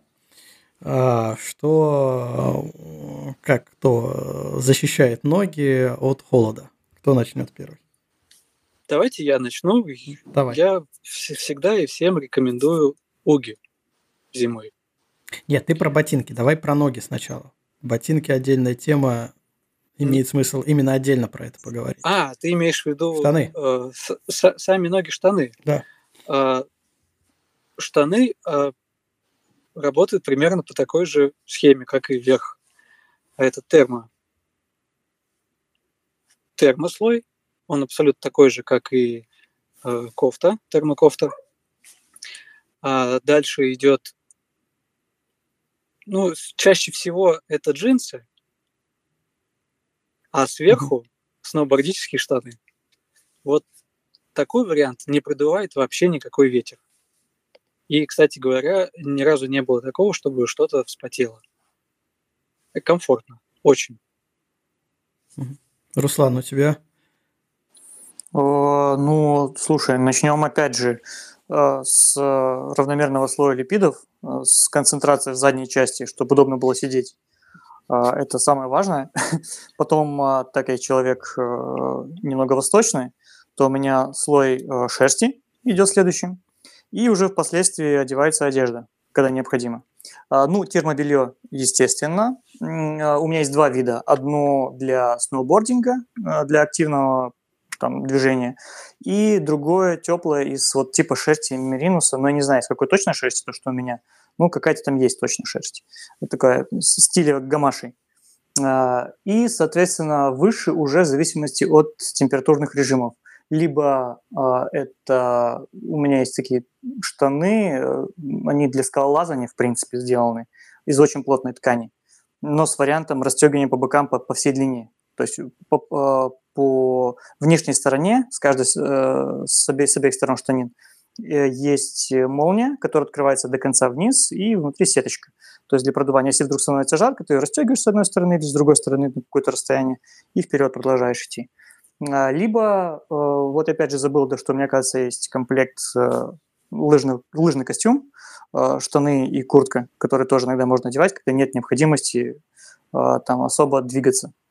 Потому что ну, тут у тебя нет и скорости, как в лыжах, что никогда не можешь набрать с техникой, куда ты пилишь.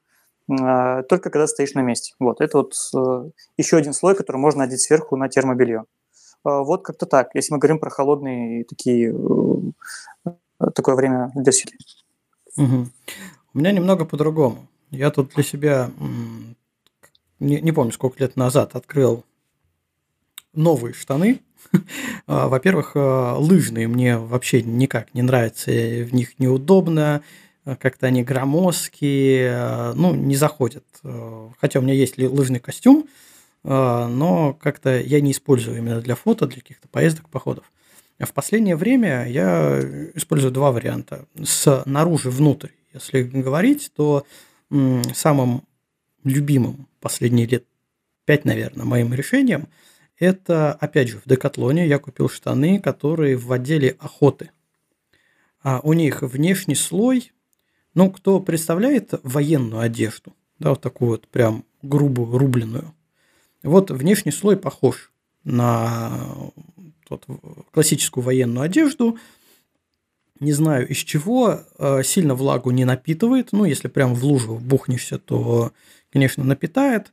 А, а внутри флисовая, флисовый слой. То есть сразу в одних брюках получается у тебя флиска и э, внешний ветрозащитный э, слой. И в большинстве случаев этого достаточно. У меня есть еще тоже, как Руслан, у тебя определенный шерстяной покров на, на ногах, а, но в большинстве очень случаев... удобно, очень удобно. Э, да, в тех же поездках по Кольскому я практически, ну, очень редко, когда еще что-то поддеваю под вот это все дело, а, потому что это, это хорошо, это тепло, оно не прилегает а, к телу, но за счет того, что э, наружный слой, он такой ветрозащитный, не продувается, не выдувается. А за счет флиса там тепло, еще воздух содержится тоже. В принципе, этого достаточно. Если совсем холодно, то я а, поддеваю под это либо флисовые штаны нательные, либо обычный нательник вот э, мембранный. А, и это все. Когда и нательник, и флис, и вот, вот эти вот штаны – это перебор. Это просто уже, это уже жарко. Особенно, ну, даже когда стоишь. Особенно, когда идешь. Вот. А другим вариантом стал вообще абсолютно неожиданно. Я в свое время купил, опять же, в Декатлоне. У нас сегодня реклама Декатлона. А, жаль, что они не платят за это. А, я купил а, трековые штаны, которые имеют молнию, из них можно делать шорты. Затрудняюсь сказать какой-то материал, абсолютно простые вещи, но, как оказалось, они непродуваемые. А, и э, не знаю почему, но они держат тепло, хотя они довольно тонкие.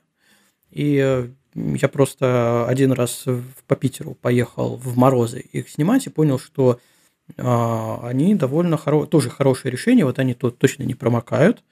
И иногда я беру их и под них э, одеваю, например, флиску. Потому что, ну, все-таки тон, тонкая ткань, как ни крути, а тепло уйдет, если долго стоять. Вот у меня два таких решения.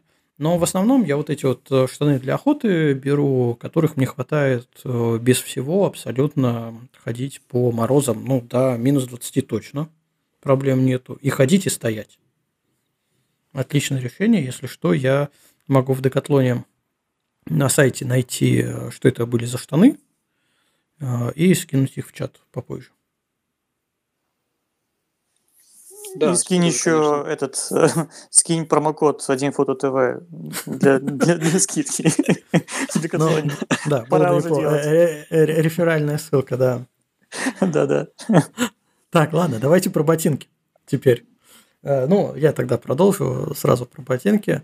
А тут у меня тоже два варианта. Первый вариант – это Опять куплено. Давай опустим, опустим, опустим бренд Кетчуа просто сразу. Мы говорим о Кетчуа. Да, это зимние ботинки из того же Декатлона, высокие, а, шнурованные. с теплой подкладкой, которая там, ну, чем-то напоминает тот же флис. Единственное, что со временем я в этих ботинках сделал, я поменял стельки, которые купил в обычном хозмагазине. Это а, натуральные, они называют, мне все названия вылетело из головы, а, из чего они там делаются, войлок, во, войлочные стельки с а, фольгированной основой а, с фольгой. Стоят там какие-то копейки, безразмерные, ты вырезаешь их. Единственное, что а, можно случайно вырезать криво, тогда будет поддувать, я со второго раза нормально смог вырезать. Благо стоят они, не знаю, там 200-300 рублей, наверное, в обычных хостоварах. Вот. И сейчас открыл для себя еще флисовые носки. А, никогда не пользовался, но тут что-то мне прям заинтересовался, попросил, чтобы мне их подарили. Мне их подарили. А, и на самом деле очень теплая тема. То есть, а, ну, понятно, флис, он работает и там, и там.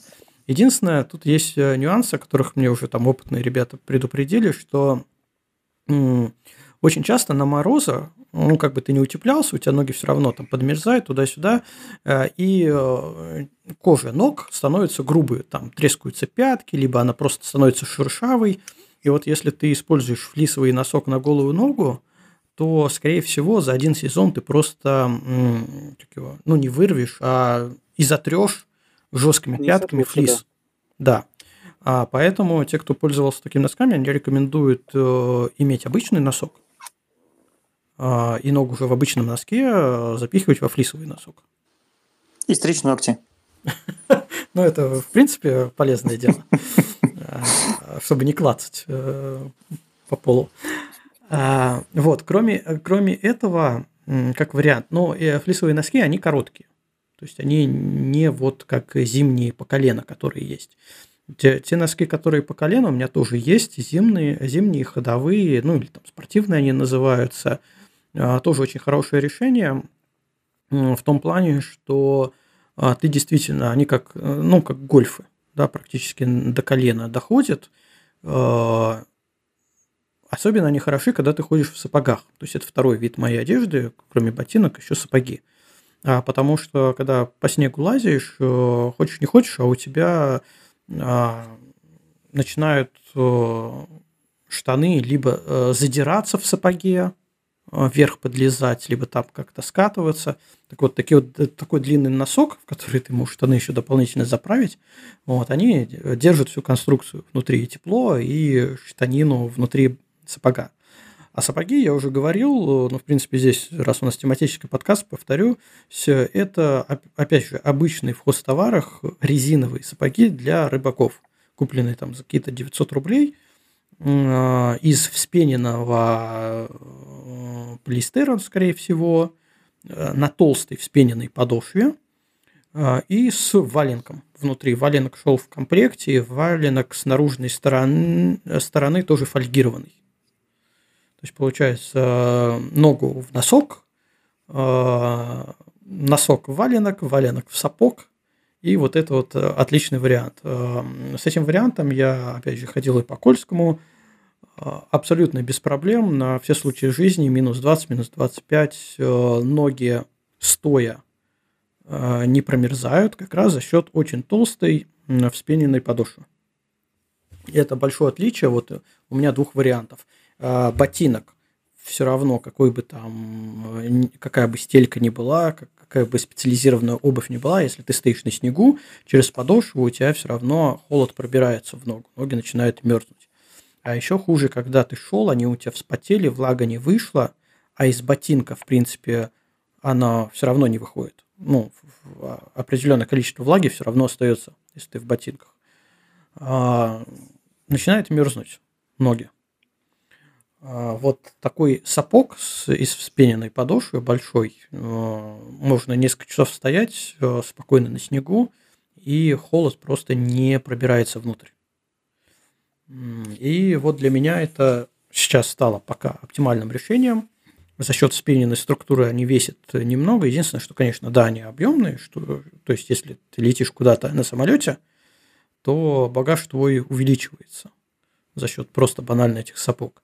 Но с другой стороны, глубокий снег, э, намного проще переносится именно в таких сапогах, э, потому что сверху есть там завязочки, чтобы снег внутрь не пропадал, хотя все равно это не работает, все равно завязки э, пропускает, естественно. Вот единственное, что, наверное, я не придумал, пока еще думаю по этому поводу, это как загерметизировать от попадания снега в сапог вот верхнюю часть. Потому что завязки как ты не, не завязывай, все равно, когда ты идешь по глубокому снегу, проваливаешься там глубже колена. Да, иногда по пояс проваливаешься, ты все равно ноги вытаскиваешь, и хочешь не хочешь, а снег туда забивается под сапог. А, ну, благо, что там, допустим, есть валенок, который не мокнет, ну, штанина у тебя внутри немного намокнет, ничего страшного, все равно там тепло, не мерзнешь. Но хотелось бы вот этот вопрос, если кто-то решил этот вопрос, я с удовольствием послушаю, потому что для меня... Решение есть. Пока есть, Я, называется я, я тоже решил этот вопрос. Давайте. Э, Гетрами, как я понимаю? Нет, нет, не, не, не гетрами, а Алиэкспрессом. Я сейчас Ух, э, скину фото- фотографию того, что я Ага. нашел на Алиэкспрессе. Но у меня, у меня по этому поводу прям целая история есть. Поэтому как Костя закончишь, я... Давай, ну я сейчас быстро Расскажи. скажу, что насчет гетры я думал, но у меня сапог, я даже присматривался к некоторым гетрам, у меня сапог за счет вот этой вспененной структуры, он э, вспененный не только в подошве, но и по боковинам, за счет чего он теплый. Э, Он довольно, ну такой толстый. И те гетеры, которые видел, которые вот на ботинки надеваются, там еще Мгм. что-то, они просто не налазят на этот сапог. А, Вот, вот такая загвоздка у меня, во всяком случае, была. Те гетеры, которые я увидел в продаже, я их просто померил на сапог, и они банально не налезли на него. Да, сапог огромный. Я вот, вот тебе говорил, я так хотел купить эти сапоги и привезти сюда в Болгарию. Ну, блин, столько места занимают, кошмар. Ну, больше тебе- нигде купить невозможно практически.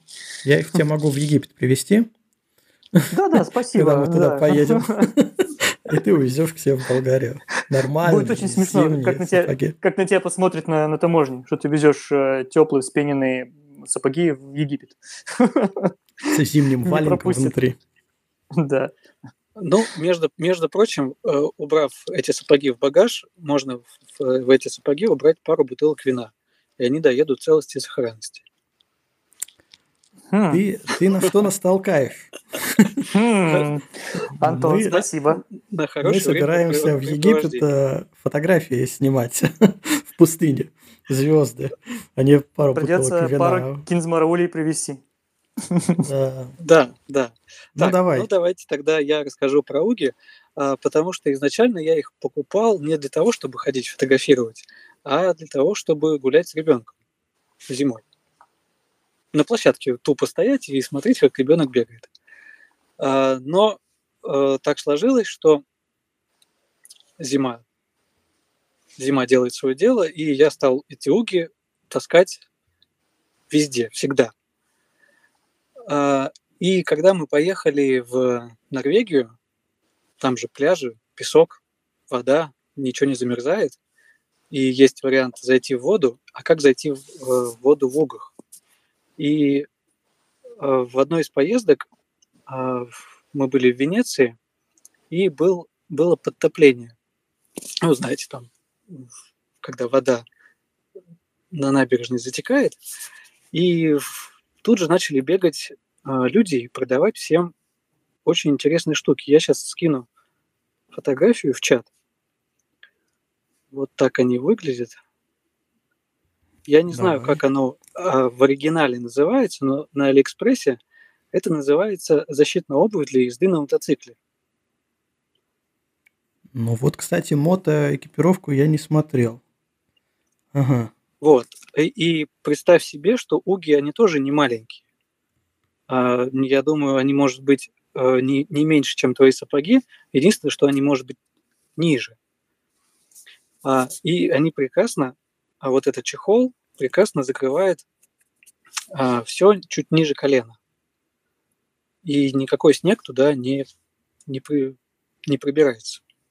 То есть можно, можно спокойно идти по снегу, грубо говоря, по колено в снегу и не беспокоиться за ноги. Проверено А вот лично. А, свер- а сверху у него резинка? Сверху резинка и кнопка дополнительно. Ну вот резинка, да, что-нибудь с резинкой необходимо, потому что, э, по сути, у меня вот такой, э, такой высоты сапоги сами по себе. и мне нужно mm-hmm. защитить только верхнюю часть. Тут у тебя полностью надевается на уги, полностью такой этот бахил получается, да? Ну, кстати, это так и называется, да, да. бахилы. А, мне такой не нужен, потому что, ну, мне смысл нормальный сапог запихивать еще в бахил только для того, чтобы верх а, защитить. Мне нужна какая-то верхняя часть, которая бы закрыла... Только, только, только верх, верхняя часть. Но, к сожалению, вот на такие запросы я еще... У тебя, Костя, есть решение в одном из кармашков? Изолента. Изолента. Я на самом да, деле думал про... Отрезать, отрезать низ и изоленту. Я, я на самом деле думал про эластичный бинт. Вот а, тоже вариант. Да, что, ну, единственное, что я понимаю, что каждый раз его наматывать, ну, это ну, то да, есть удовольствие, и, и потом оно может быть еще, ну, съехать от снега, а, есть все равно лазишь. Вот у нас, кстати, Алена в чате сейчас написала, что у меня штаны сверху на ботинке высокие, штанины достаточно широкие. Ну, то есть, когда штанина на резинке под каблук, грубо говоря, ну, либо там застегивается, как э, эти, как, как раз горнолыжные костюмы, у них есть же пуговки, чтобы на ботинках застегиваться. А, так вот, а, Алене я отвечу сразу, что когда ты шаришься по снегу, который тебе по пояс, то вот под вот эти вот штанины он все равно заползает. Вот это просто было проверено, он все равно заползает, а, понятно, что если ты э, пару раз там провалился, либо, не знаю, 20-30 минут по такому снегу походил, это еще ничего. А когда ты э, час-два в таких снегах, то туда заползает снег и, соответственно, начинает там таять и спускаться в сапог.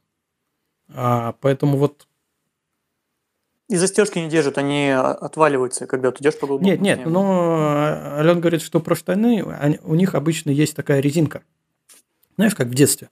Да, да, да, да, у меня, у меня такие раз... же вот на, да. на моих, да, так, так же. Но все равно это не, не помогает. То есть там есть у тебя, во-первых, есть э, и вот эта резинка, которая застегивается, она на застежке обычно.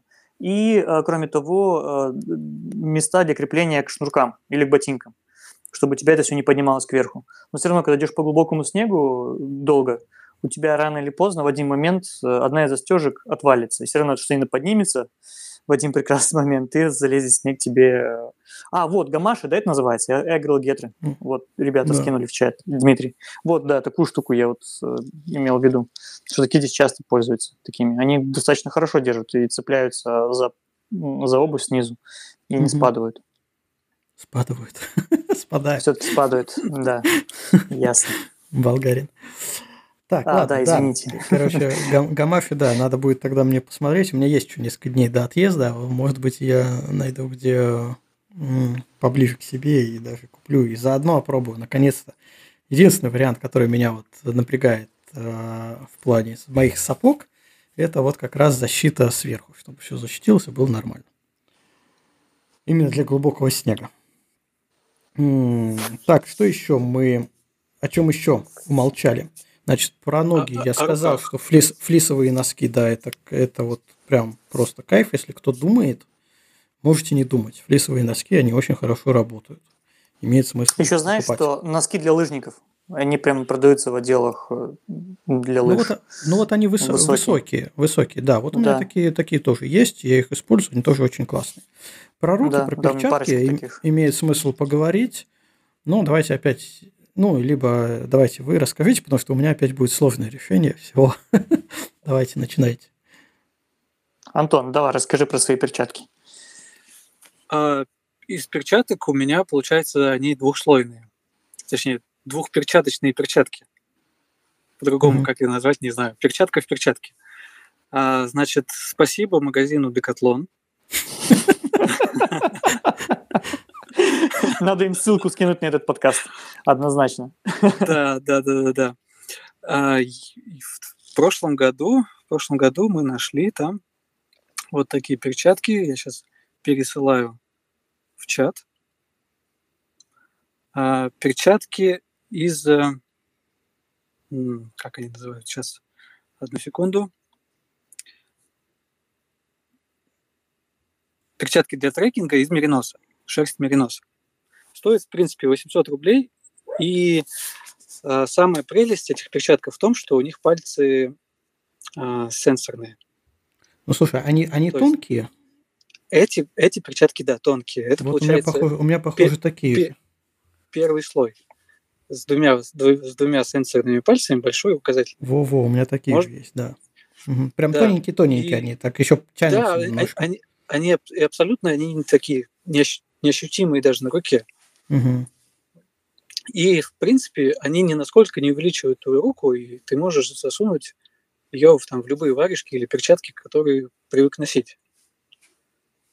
И за счет этого комфортно, комфортно настраивать фотоаппарат, комфортно э, что-то на телефоне просматривать, пока, ты, пока камера стоит, например, снимает. А, ну или каким-то другим делами заниматься. А, ну раз, Костя, у тебя такие же есть, то я думаю, ты подтвердишь мои слова, да? Да, но у меня там есть э, еще... У меня посложнее немножко тема. Давай тогда, Руслан, у тебя там что с перчатками? О, да, тот же самый вариант. Э, такие же вот типа этих перчатки. Тоже из известного нам всем магазина, о котором мы часто говорим. А, единственное, что они у меня потоньше. А, и вот я не знаю, как у вас сенсор, этот работает ли он постоянно, потому что у меня первое время работал, а потом что-то как-то перестали не работать. И телефон на них уже больше не реагирует почему-то. Но он то а, работает, вот. то и... не работает. Даже да, новый. такая тема какая-то. Все, все как-то нет, не, не соберусь купить перчатки с откидывающимся клапаном. Поэтому вот, да, у меня один комплект вот таких перчаток, э, один комплект флисовых, чуть-чуть потеплее, на всякий случай, если не так холодно, и э, вот Insulate, те самые толстые перчатки лыжные, которые одеваю сверху. Э, вот такое вот у меня решение, когда вот, вот на эти перчатки, когда необходимо, снимаю и вот в них работаю. Вот это у меня. Так, давай, Костя. Ну, у меня принцип, сложный вариант. общий принцип «одевайся как капуста», он работает и на перчатки тоже. А, во-первых, да, у меня есть перчатки, вот э, как кинули в, в чат, а, вот эти вот тоненькие из Акатлона. Они действительно хорошие, сенсор там то работает, то не работает. Но это и понятно, в принципе, я не видел ни одних перчаток, которые бы 100% всегда работали а, с телефоном ну, по-разному. Тем более, когда мы говорим про зиму, про холод, кроме пальцев, тут пальцы-то не всегда срабатывают на телефоне, не то, что в перчатке. А по поводу других вариантов, э, у меня было очень много разных вариантов. Перчатки, ну, вообще руки – такая вещь, которая, э, ну, быстрее всего, наверное, начинает отмораживаться, мерзнуть. А, ну и для разных задач я всегда искал какие-то разные решения. У меня были с откидывающимися клапанами на пальцах. Абсолютно не подошли. Я знаю, что ребята пользуются, но мне абсолютно не подошли такие перчатки, потому что м- все равно холод через вот эти клапана пробивается. У меня были варежки, у которых откидывается клапан вот самой варежки, и там у тебя типа пальцы торчат но тоже не зашло, опять по той же причине, что когда действительно холодно, ты на секунду откинул клапан и все. А вот эти тонкие перчатки в итоге я взял, потому что даже вытаскивая руку с перчаткой, чтобы как-то настроить камеру, ты эм, ну, работаешь с холодным металлом. С кнопочками, крутилками, э, у тебя просто подушечки начинают быстро отмерзать. Ну, поэтому у меня получается э, вариант э, из трех перчаток. А, самый, а, наверное, ходовой – это флисовые перчатки. Перчатки из флиса. Их преимущество в том, что даже когда они намокают, а, они держат тепло. Они мокрые, но они теплые. Если температуры не запредельные, то даже в мокрых флисовых перчатках вполне комфортно. Там тепло. Но смысл в том, что обычно эти перчатки за счет того, что они пропускают от руки, ну, выводят влагу тепло, наверное, в в большинстве случаев используются вот они. Единственное, что я сейчас хочу, ну, наверное, уже не перед поездкой, а их заменить, потому что они у меня старые, и в некоторых местах флис как раз истерся. А, ну, естественно, там будет поддувать. А, и третьи перчатки, которые у меня есть, куплены на Алиэкспрессе, купленные для теста, и они оказались очень-очень даже хорошими. Очень теплые перчатки с непромокаемым, непродуваемым верхом. Это как на радикальный случай. Итого у меня получается, что а, в большинстве случаев я во флисовой перчатке, а, она теплая, она до достаточно низких температур рабочая, и при этом не такая толстая, что позволяет прямо в перчатке управлять камерой. крутилками, кнопками удобно, не надо ее снимать. То есть ты руку не оголяешь во время работы. А другой вариант а, это вот эта тонкая перчатка, которая в чате уже проскочила. А, это так, если только она, если вот ну, слегка холодно. Начало зимнего сезона. Слегка холодно, тебе просто некомфортно. Вот, пожалуйста, можно ее одеть, надеть и, соответственно, пользоваться. Третий вариант, э, когда холодно, это вот эта тонкая перчатка, а, а сверху с Алиэкспресса теплая. А, почему, э, если с Алиэкспресса перчатка теплая, почему не использовать только ее? Все по той же причине, что когда тебе нужно, она уже достаточно толстая, управлять не так удобно, некоторые кнопочки нажать в ней уже проблематично, особенно ночью в темноте, еще и нащупать это, найти э, неудобно. Поэтому хочешь не хочешь, но время от времени руку ты из перчатки достаешь. И тут вариант, либо ты достаешь голую руку, и она начинает мерзнуть, либо ты достаешь руку в хоть какой-никакой, но защите, в тонкой перчатке. И э, вот такой вот э, симбиоз тонкой перчатки и теплой перчатки э, получился для меня очень удачный, потому что я могу и камерой нормально управлять, при этом и рука не замерзает, я ее запихиваю обратно в теплую толстую перчатку, и она там отогревается. И на самый критичный случай, критический случай, я могу одеть все три перчатки. Они поместятся друг в друга. Это тонкая, это флиска и это теплая э, с Алиэкспресса. Вот, вот такой бутерброд у меня получается. И при этом все равно вот этот бутерброд, он тоньше, чем э, горнолыжные перчатки. Ну, то есть даже в них, э, ну, с учетом того, что у меня управление камерой в основном на крутилках, да, даже в них я спокойно могу управлять камерой, вообще не снимая. Ну, не так комфортно, конечно, но возможно. Вот, ну, кстати, поэтому... я как-то умудрился, научился со своими лыжными перчатками работать с Никоном, со своим, вполне себе. Э, ты просто уже знаешь, как и что сделать, чтобы перчатка потянулась за пальцем и переключила эту крутилку на пару делений. И, кстати, в них еще удобно таскать какие-нибудь маленькие объективы. Закинул в перчатку, перчатку в рюкзак и вперед. Ну, как вариант. У меня для этого есть в рюкзаке баф и балаклава, в который я закидываю объектив. У меня все объективы нормального размера, не ваши. Ну вот мне ну. горнолыжная перчатка показалась совсем неудобной, поэтому я отказался от этой затеи. Я ей не пользуюсь в, во время фотографирования вообще. Ребята пишут, что нам нужна уже пожизненная скидка от Декатлона, какую мы рекламу сегодня сделали. Да, вашими бы устами. Вот. Это Декатлон в уши, да. Да. Ладно, поехали дальше. Время идет, э, подкаст идет. Э, давайте тогда еще немного. Вроде бы мы такие все э, более-менее стандартные аспекты поговорили, ссылок накидали. Давайте еще тогда немного поговорим про нашу технику, ее а защиту. А, Чего? Мы знаешь, что-то еще? Еще не, не, не поговорили, да. Не поговорили мы о химических всевозможных грелках. А, слушай, о грелках. Точно. О, давай сначала не о химических, а я поговор... расскажу. У меня есть опыт. Руслан сейчас дополнит. Я не знаю, он пользовался, не пользовался своими этими стельками электрическими. Все еще не пользовался уже. Все еще не пользовался. Значит, э, нет. Три года уже. Поэтому тогда давай про электрические варианты я расскажу, потому что я пользовался. А сейчас с нашими технологиями можно спокойно встретить, кроме химических всяких грелок, подогревов, есть э, аккумуляторные подогревы, э, это стельки, это в рукавицы, и это, что вот я опробовал, жилет с подогревом. А, значит, что касается стелек, абсолютно мне не зашли стельки.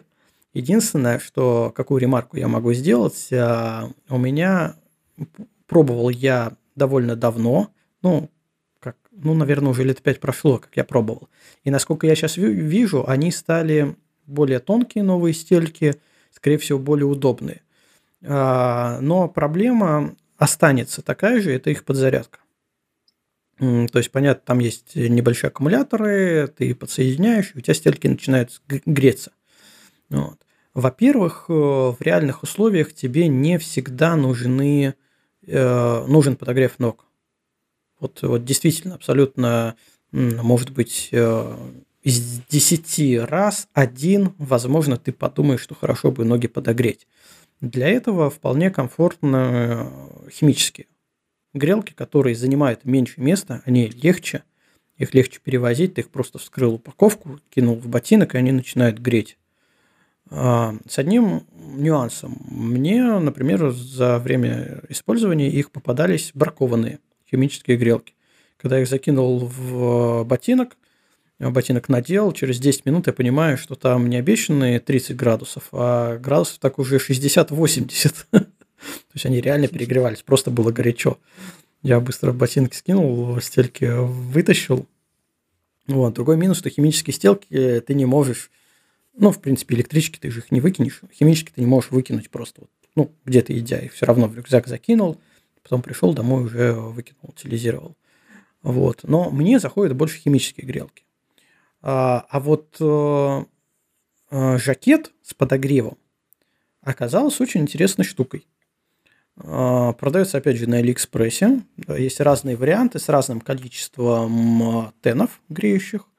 Э, ну, в общем и целом, все сходятся к тому, что у тебя есть в районе там почек, пояса и спины тены, ну и дальше уже есть вариации. У кого-то больше, у кого-то меньше.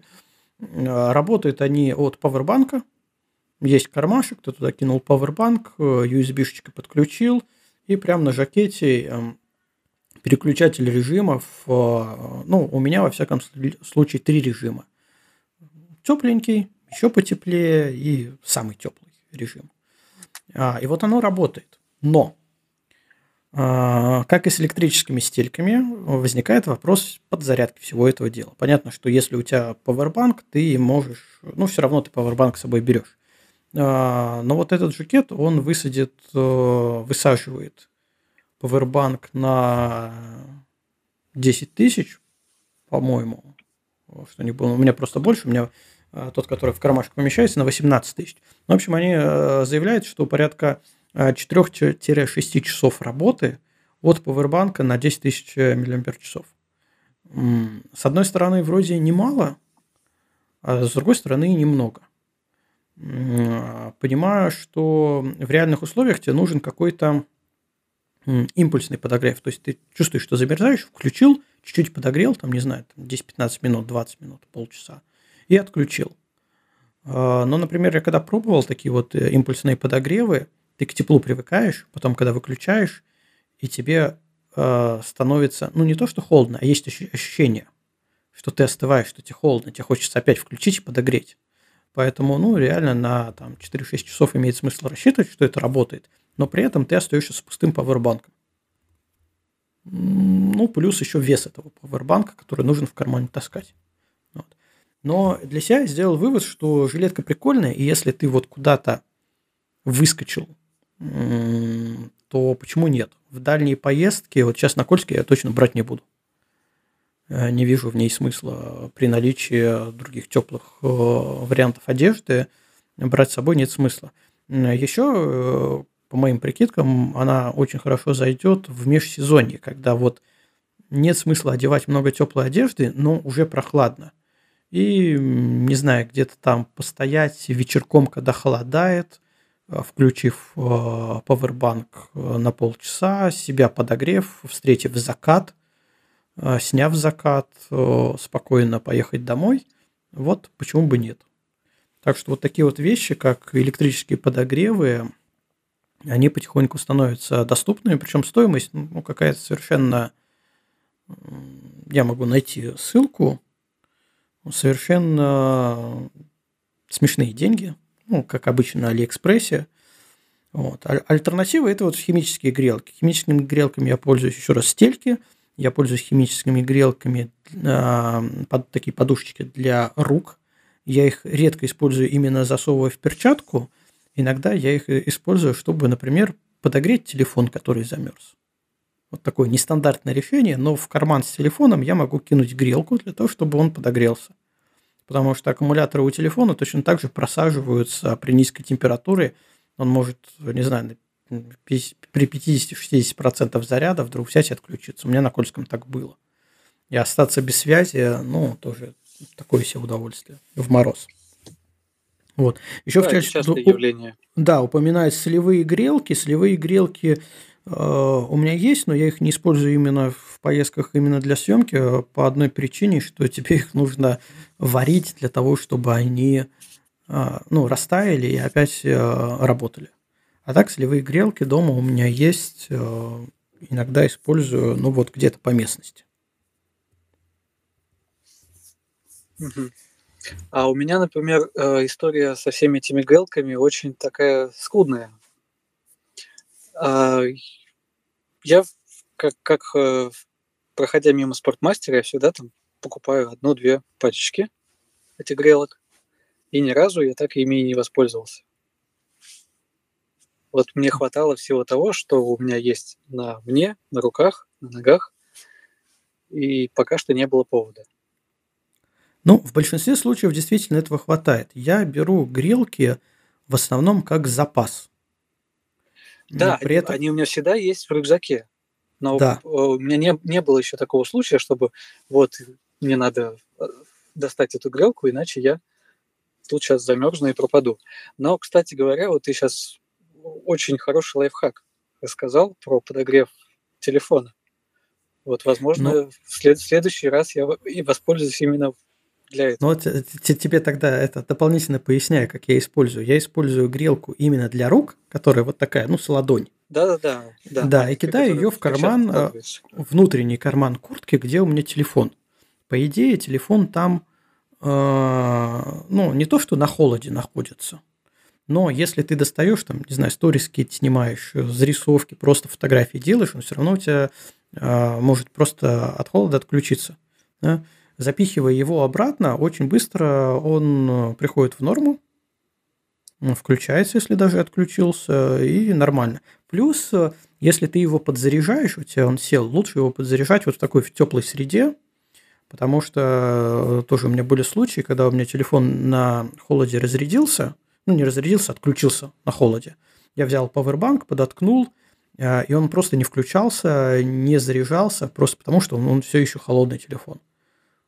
Ну, такое бесполезное было занятие, подключить его к пауэрбанку, он ни, ни- ни на секунду не включился, не зарядился. Пока я его не отогрел во внутреннем кармане, а, пока он не включился, вот тогда уже я смог а, пауэрбанк подключить, и он начал потихоньку заряжаться. Поэтому вот эти вот э, грелки для рук, у меня их обычно всегда с запасом немного. Ну, грубо говоря, я рассчитываю, что на каждый выход мне нужна грелка. Никогда не использовал их абсолютно вот на каждый выход, но для простоты расчета я считаю, что на каждый выход мне нужна грелка. То есть это утро-вечер, если мы куда-то. Если ночь, это еще плюс одна грелка. Вот. Э, В среднем половину, наверное, их я, а может даже иногда треть, я их использую. Э, Греют они тоже довольно долго, те же, не знаю, часа 4 как минимум тепло они отдают. Поэтому все очень замечательно. Ну да, на время съемки хватит, чтобы телефон был в тепле. Да. Так, гре- Так, э, Грелки на ладонь просят, добавить. просят ссылку. Ну, Я, я, не, не, я ничего не хочу добавить. У меня еще более скудная история. Я один раз только в жизни покупал грелки вместе с э, одеялом для экстремальных ситуаций. Знаете, тоненькие, блестящие м, покрывала, чтобы в случае чего там укрыться и не замерзнуть э, от холода. И А у меня, в итоге кстати, у меня все это да, с техникой украли и ни разу не воспользовался вообще ничем. Просто взял как-то и как, как пришло, и ушло, как говорится. Вот это вся моя история, больше не было ничего. И до сих пор не пользуюсь ничем. Вот еще А на телефон можно связать какой-нибудь теплый чехол, кстати, вот вариант. Бабушка просила. чехол. из, флиса с мембраной, да. Со всеми делами, да. И, что- Ну, тогда имеет смысл его, да, запатентовать и продать Декатлону. Да, надо подумать. Надо же нам с чего-то начинать с ними общаться по поводу сотрудничества. Да. Вот Дмитрий в чате пишет, где-то видел, как ребята в минус 60 в Якутии дрон запускали к нему, как раз грелку химическую прилепили, аккумулятор ледяной, без грелки рухнет дрон. А, у меня был такой случай, э, если помните, был такой баг, э, уже не помню, то ли в седьмых айфонах, они отключались на холоде, причем не на холоде, а там вот банально плюс 2, около нуля. Они просто выключались. А, там, насколько помню, был сбойный датчик температуры, и э, телефон вроде еще не замерз, но просто он врубался. А, у меня еще тогда был Фантом, третий, по-моему, дрон. Ну, естественно, только с телефона им управляешь, к пульту подключаешься, и это абсолютно было ну, нереально летать. Либо нам было телефон менять, либо еще что-то. И вот я как раз э, э, купил соляную грелку, две соляные грелки, э, и получилось, что просто в аптеке купил соляную грелку, она была размером ровно с телефон, с iPhone. И я брал обычными резинками, вот как для денег, к телефону примотал эту соляную грелку, переламывал там этот элемент, начинал греться спокойно летал на дроне. У меня телефон был теплый, он не разряжался, ну, точнее, он разряжался, но он не выключался на холоде. Вот у меня был такой способ, вариант использования соляной грелки с дроном и с телефоном. Да, фейс, фейс-C вырубались. Ну, вот какие-то вырубались, вот я так решил вопрос – пока уже потом не обновил их. Так, давайте э, про технику немного. Я уже пытался поговорить, э, мы отошли на химические грелки, поговорить про технику и про защиту э, техники в зимний период. Тут уже в чате спрашивали сразу, наверное, тогда имеет смысл сказать про подогрев оптики. Э, тема известная, тема, пришедшая к нам из астрофотографии, а, потому что астрофотографы вечно страдают. Им то нужно подогревать оптику, то нужно охлаждать а, матрицы, поэтому они продвинуты в этом плане, как это подогревать и как это охлаждать. А, так вот, сейчас на том же Алиэкспрессе очень легко и не за большие деньги можно купить подогрев для оптики. Это такая лента, в которой встроен TEN, и на конце USB э, разъем, либо DC разъем под э, блок питания – а, соответственно, лента отличается только шириной и длиной. А, имеет смысл просто измерить самый большой свой объектив по периметру а, и просто посмотреть, какая лента тебе подойдет по длине.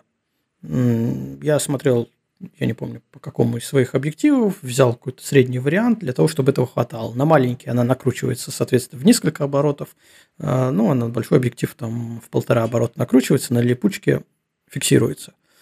А, так вот, зачем это нужно? Очень часто, на, когда а, температура спорная, либо очень влажная, когда камера работает, матрица греется, и это тепло отдается в объектив. Особенно страдают этим китайские и корейские объективы, а, потому что у них э, много дешевого материала, металла, и вот это вот вся, все тепло а, передается до передней линзы, нигде не рассеивается, и, соответственно, там либо выпадает конденсатом, запотевает, а, либо, наоборот, замерзает изморозью. Чтобы этого не происходило, в районе передней линзы обматывают как раз вот этим прогревом, подключают к пауэрбанку, либо к внешнему аккумулятору а, и прогревают переднюю линзу. А, для, лично для меня, ну, для, для моих условий съемки, это такая вещь must-have, потому что а, если даже не говорить про зиму, а говорить про туманы, которые осенью, весной случаются, то очень часто оптика просто запотевает, а такой прогрев позволяет держать ее чисто и продолжать снимать.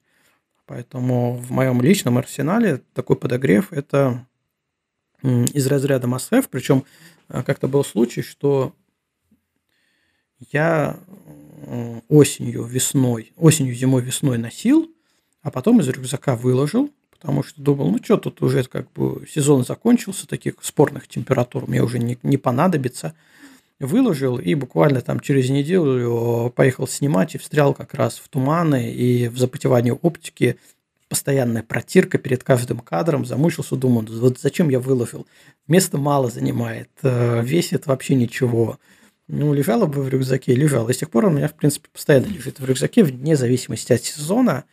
А зато я всегда знаю, что если вот э, есть какие-то предпосылки к запотеванию либо к замерзанию оптики – я просто беру и использую этот подогрев э, либо к пауэрбанку его подключаю, либо к внешнему источнику питания и больше не мучаюсь. А, причем последний раз, э, ну не последний раз, а в один из разов, когда мы ездили в Никола Ленивец, как раз у меня был подогрев оптики, потому что я его не вытаскиваю, а со мной ездил Александр, у него тоже есть подогрев оптики, но он его не взял.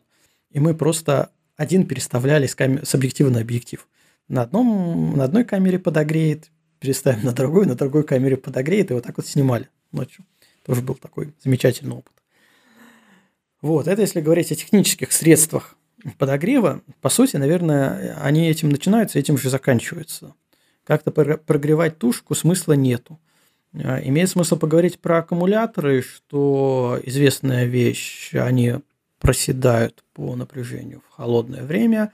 И вот я говорил, зачем мне дополнительный мембранный, так, такой жакетик э, мембранный, за счет того, что там есть карманы, и в этих карманах я храню э, аккумуляторы поближе к телу, э, поближе к теплу, аккумуляторы от дрона и аккумуляторы, ну если я дрон с собой беру, и аккумуляторы от камеры запасные.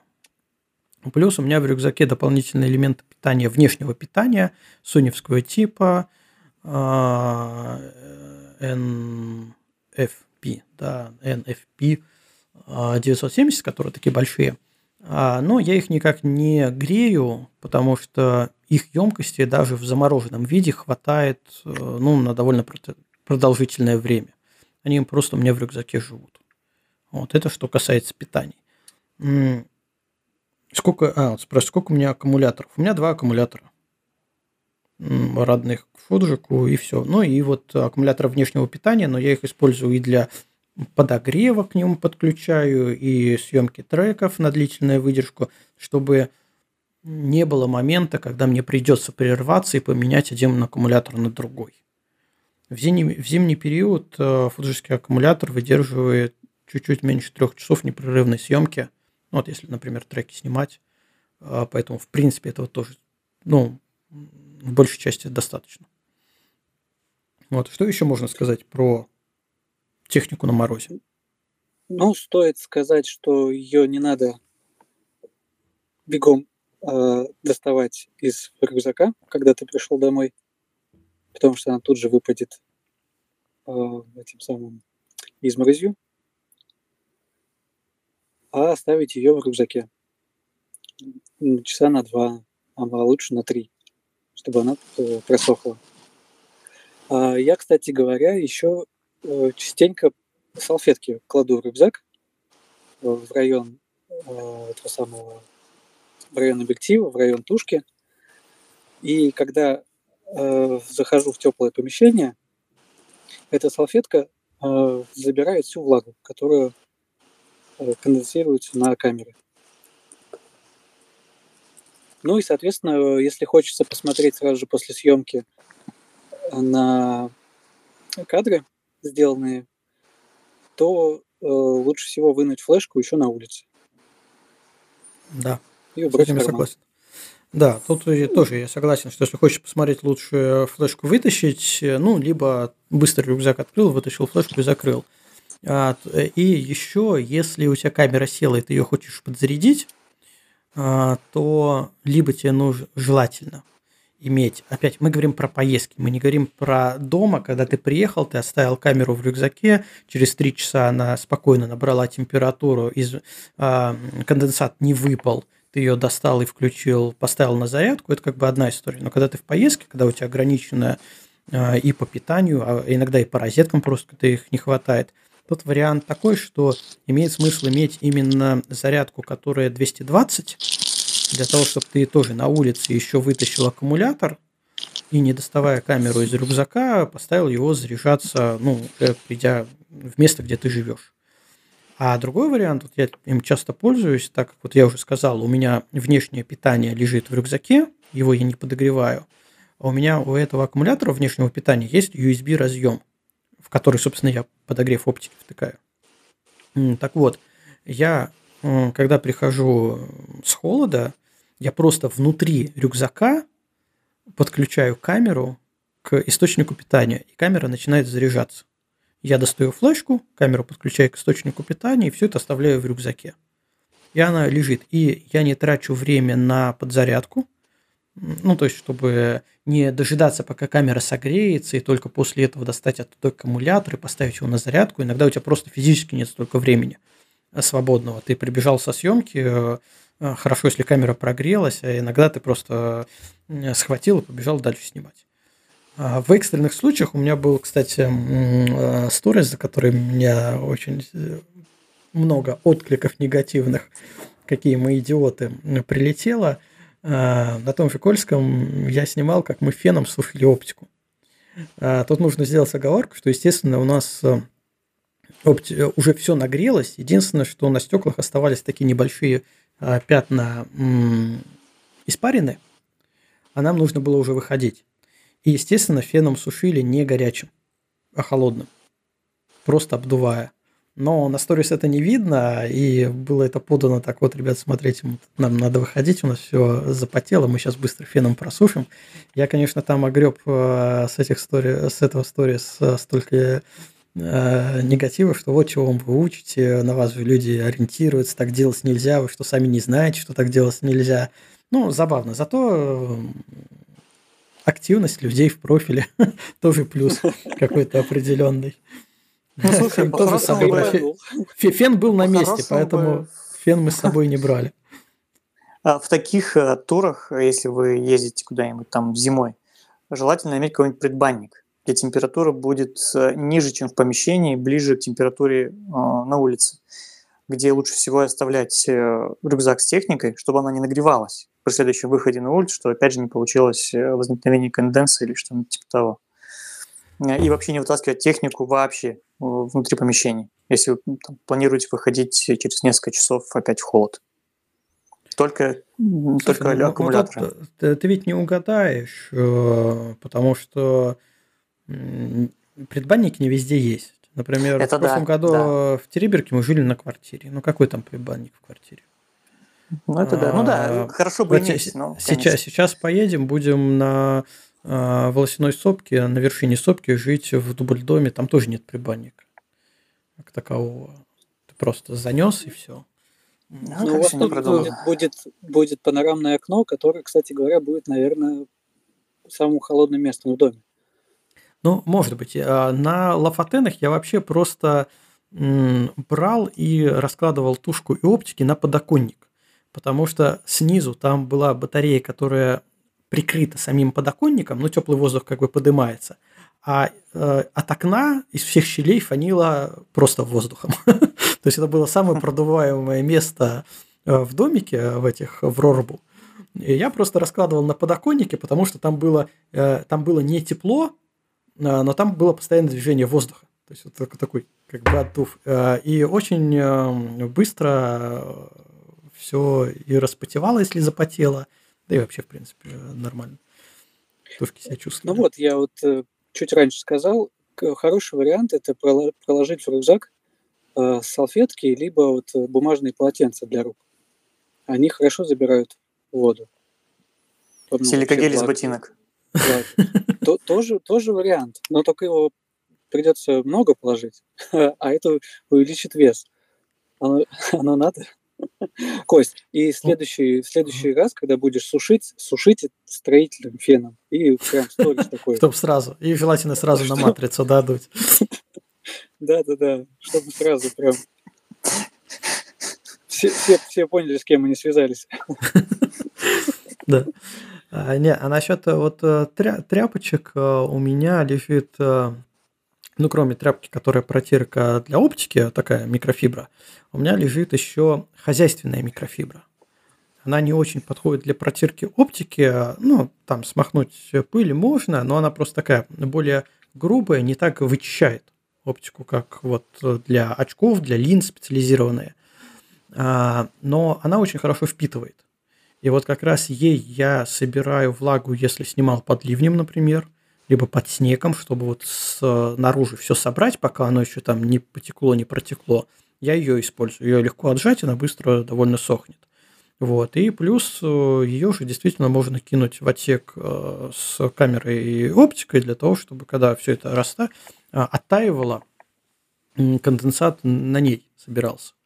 Вот. И плюс к этому у меня в рюкзаке всегда лежит, э, там, не знаю, четверть, может, меньше рулона туалетной бумаги.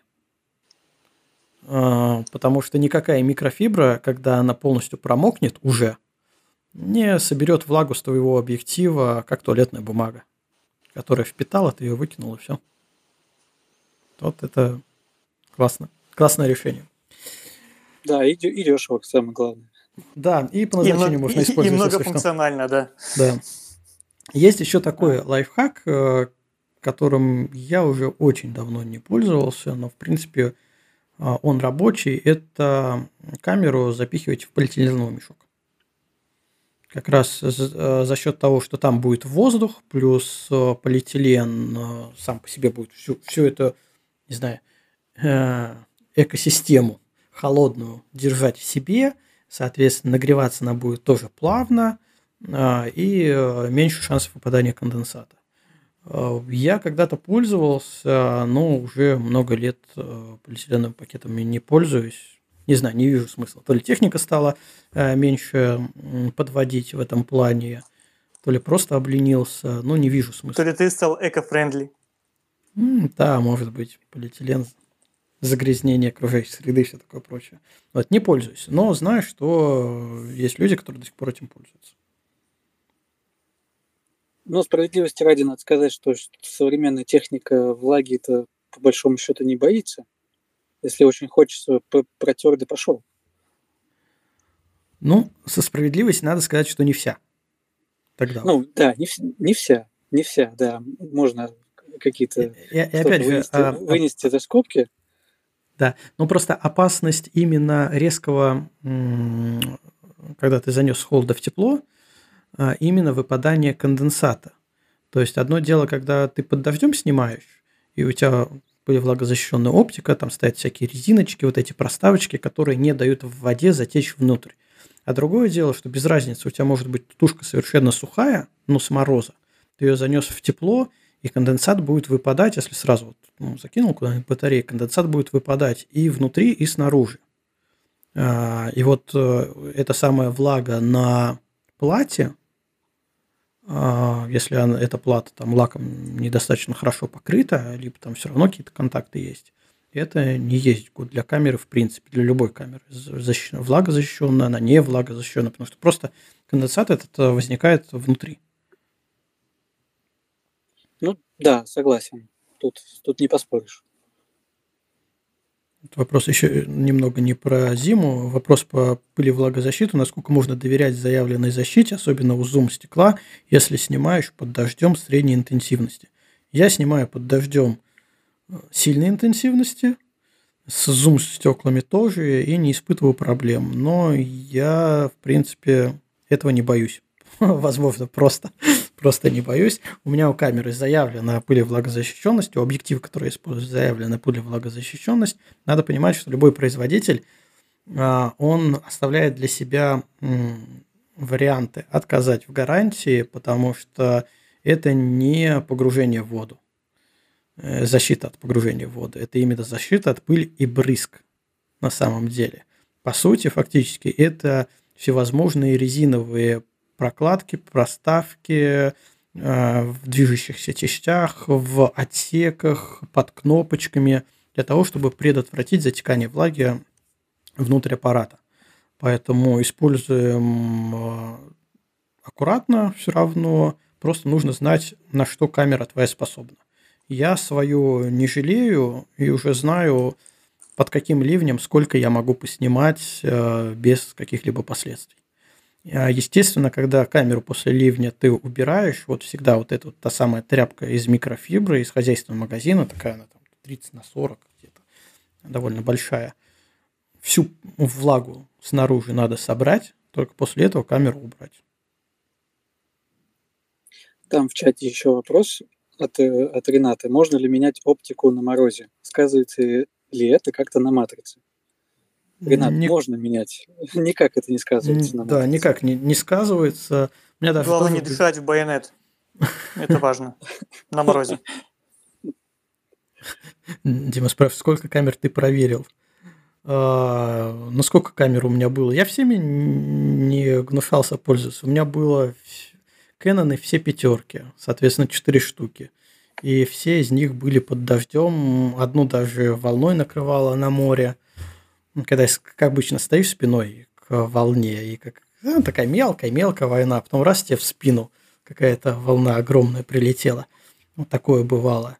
А, с фуджиков у меня, соответственно, было XT2, XT3, GFX 50 я мочил, GFX 100, S я мочил под дождем. Поэтому на любой бюджет. То есть от, от, от бюджетных камер до GFX 100S за, там, не знаю, сколько они там, с оптикой, ну, к миллиону, наверное. Поэтому надо просто понимать, и самое главное, вот действительно после этого, после того, как ты камеру убираешь, действительно снять влагу.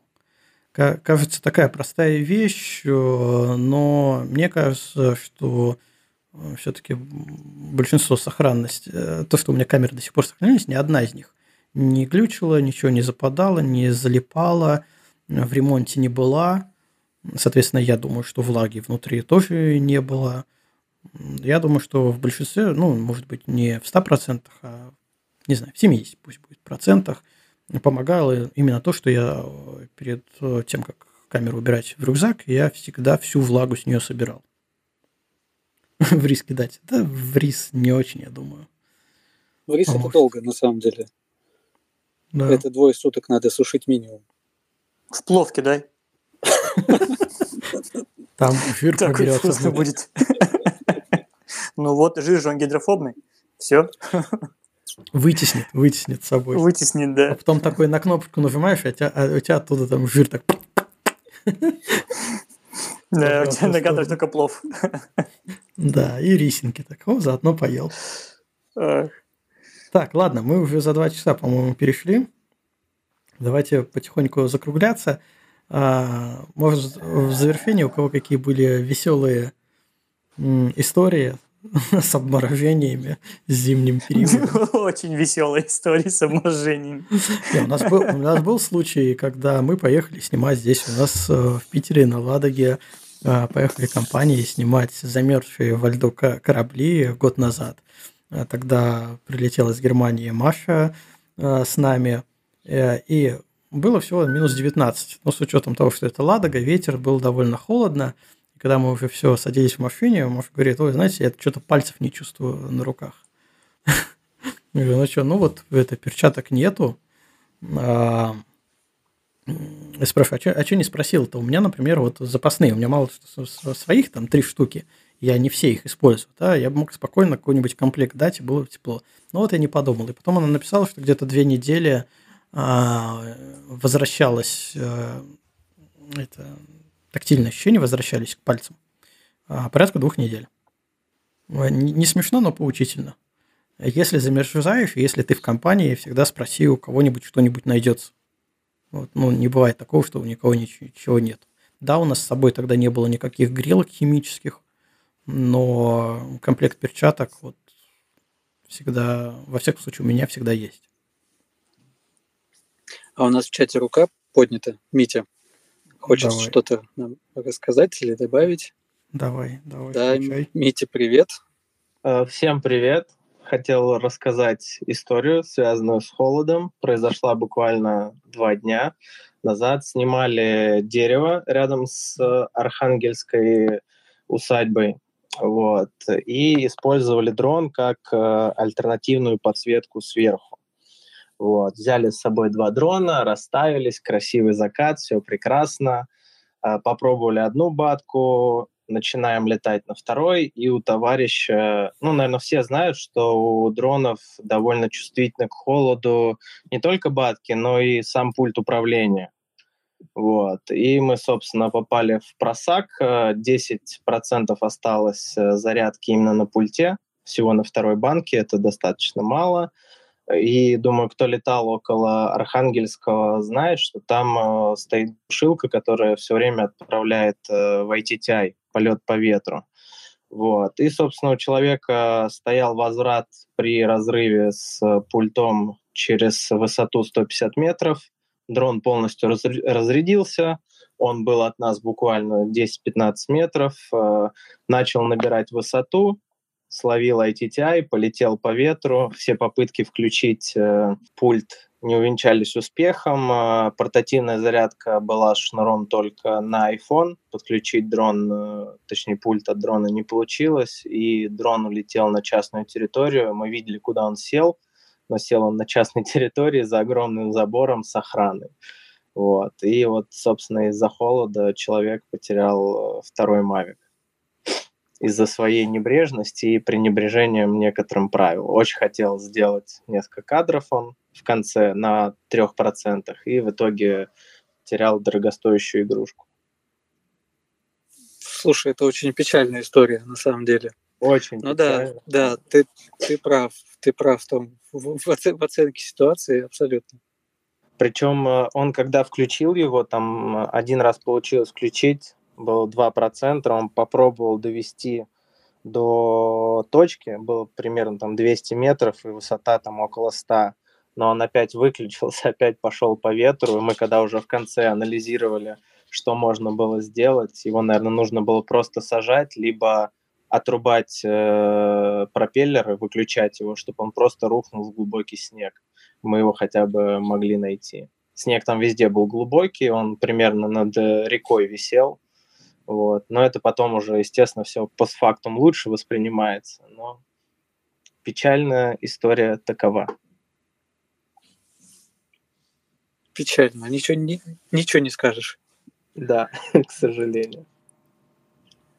Ну, так, и насколько я понял, да, Насколько да. я понял, Митя, вы там дрон так и оттуда и не достали, и все, он с концами. Мы ходили, искали его примерно часа два-три, но мы видели, куда он сел, мы пошли в том направлении, поднялись на горку, уперлись в забор, но поскольку мы снимали с подсветкой, она горела на протяжении всего его полета до краша.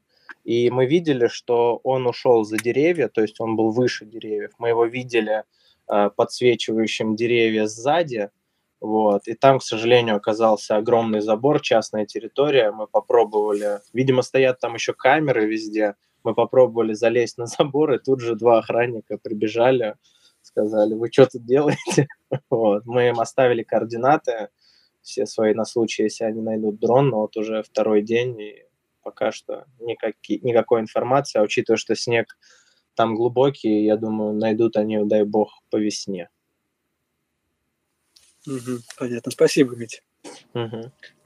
Ну, кстати, насчет поиска дрона. Был, был же недавно случай, когда у Миши, по-моему, у Миши Дремина, он могу ошибиться, но, по-моему, у него а, дрон упал в Черное море, и спустя три года этот дрон выловил рыбак. Э, флешка жива осталась, жена на флешке посмотрела фотографии, это видео, вычислила его, а, написала, а, и, в принципе, фотография... То есть, ну, понятно, что дрон там вообще мертвый, но фотография, она в итоге там, по-моему, в облако залила все, что там было, фото, видео, и ему скинула. Да, это очень позитивная, на самом деле, история. Я тоже ее слышал не так давно. Да, поэтому, ну, это такое тоже бывает. Вот, здесь, правда, не, не про холод, не про мороз, но все же. Так, ну, ну что, какие, какие-нибудь еще завершающие истории будут, или мы потихоньку будем закругляться на сегодня? А, ну вот из самых холодных у меня была история в Териберке, когда я сидел на пляже возле а, знаменитого корабля, угу. да, все его, наверное, знают, и ждал сияния. И, знаешь, было холодно, дико холодно. Все-таки там более минус 30 градусов. И я не нашел ничего лучше, как развлечься, и начала закапываться в снег. И в итоге я там где-то минут 20-30 просидел, просто закопавшись по пояс в снегу. Кстати говоря, тоже хороший вариант. Ну, во-первых, ты э, греешься, пока копаешь. ну, ну да, условно. Немного, немного греешься, но греешься. И, когда откапываешься? Ну, там, в принципе, что, встал, да пошел. Э, и снег все-таки защищает от ветра и сохраняет тепло. У меня был случай э, с холодом, с морозом и с дроном тоже такой неприятный. Ну, как обычно, выскочил, понадеялся на, что быстро отсниму на дрон. Э, Было минус, по-моему, минус 28 или что-то такое. Дрон был еще фантом у меня. Прямо около дома сняли коттедж э, в Карелии. Э, Заселились очень красиво, там озеро и места. Думаю, сейчас быстро дрон подыму, пока еще погода хорошая, пока еще светло, э, к закату все идет, небо красиво. Окрестности поснимаю и э, посажу. Э, Я банально даже перчатки не надел. Я поднял дрон, э, перчатки у меня оставались дома, и вот через 2-3 минуты я понял, что, в принципе, вот эти вот управлять металлическими стиками уже, мягко говоря, некомфортно. А точнее, я их практически не ощущаю. А, побежал в, дом, думал, сейчас там перчатки быстренько возьму, а дрон начал чирать сигнал от пульта. Ну вот, я решил его возвращать, но он летел, он уже там довольно далеко его успел отогнать, я его- решил его возвращать, и, в общем, за вот эти вот какие-то там 10 минут полета я его возвращал и сажал, я пальцев уже не чувствовал, я просто на стике жал как какими-то палочками инородными. Вот. Но в итоге он подлетел, мало того, что он пока летал, у него замерз подвес, и он последнее все, что снимал, было так с наклоном, с этим, с голландским углом, градусов на 15. Ну вот. Но в итоге я его все-таки посадил, э, залетел в дом, сразу руки греть, пальцы жутко начали болеть, отходить. Ну, просто их практически отморозил пальцы за там эти 10 минут. После этого я понял, что, ну, действительно совершил глупости, и без перчаток такие вещи делать просто противопоказано. Да и, в принципе, опасно, наверное. Вот. Страшно Ну что, давай- истории. Да. А, ты сидишь А, там в тепле. Давай, у меня есть э, Давай. э, Про дикий мороз плюс 10. заметок. Мгм. Не-не, вот это, вот, это, вот это дело, да, очень опасно на самом деле. Рассказывать постфактум это весело, но э, в моменте, когда ты не чувствуешь пальцев, как-то становится страшно, я думаю. У меня вот настолько пальцы не отмораживались. Было дело, конечно, в детстве, по дурости. Но вот так, чтобы вообще не чувствовать абсолютно, пока, не- пока не было тьфу-тьфу. Надеюсь, ну его нафиг. Так, у меня не история, у меня вот такие глупые заметки. Под А, давай, конец с- э, твоя- твоя- твоя рубрика. пришло в голову, пока мы разговаривали об этом. Да. Рубрика «Глупые заметки» или «Глупые вопросы», там уж э, как получится. Есть пару вопросов, да. Один вопрос даже. Так, ну вот такая заметка у меня. Вот интересно стало. Мы говорили и про Декатлон, и про разные бренды, которыми мы все пользуемся. Но э, поговорим про амбассадорство. Вот, да, фотографы обычно э, являются амбассадорами только фотобрендов. Э, камер, объективов, техники и все, что связано с фото. Но я еще не видел ни одного фотографа, амбассадора, например, чая Липтон или кофе на кафе. Ну, слушайте, мы, как фотографы, в силу специфики занятия, мы, блин, чай хлещем покруче полярником в полярную ночь. А кофе, наверное, побольше дизайнеров в дедлайн. Надо как-то этот ларец вскрыть, в конце концов, стать амбассадором чая, что ли. Интересная тема. А, Слушай, ну А, вот я, Ру- Руслан, я добавлю немножко. А, Я видел одного блогера, ну, он не только блогер, но и хороший фотограф. Интересно смотреть его фотографии. А, И, по-моему, он амбассадор манго сушеного. Манго. Манго, да. Потому что у него, у него э, периодически проскакивает реклама манго в его э, аккаунте. Но это тоже сфотографировано очень круто. Так что не знаю, кофе, но сухофрукты рекламируют. Ну, чтобы, кстати, еще закрыть вопрос кофе, мы сегодня почему-то обошли стороной а, термосы. Термокружки, термосы, э, которые тоже, ну, Да. если, если не рассказать о них, то упомянуть имеет смысл, потому что э, любой горячий напиток, э, не горячительный, а Особенно горячий согреть. напиток, да, это всегда в плюс. У меня абсолютно всегда как минимум термокружка, А из таких более-менее больших решений, ну, я вообще очень много термосов поменял. Сейчас э, у меня остался один термос и одна термокружка. Термокружка на 0,8, по-моему, э, э, ну, чуть меньше литра. Градусов? А, градусов. Нет. А, а термос... Первый раз я о таком термосе услышал, никогда не думал. А от Димы Купрацевич он рассказывал, что есть такой термос, у которого две кружки. Одна сверху, другая снизу. А, и совершенно случайно я просто наткнулся на этот термос, его купил. Оказался тоже очень хорошим решением. И к тому моменту я уже знал, что мне не нужны большие термосы там, на полтора литра и больше. Потому что, во-первых, ты столько не выпиваешь за съемку, в принципе.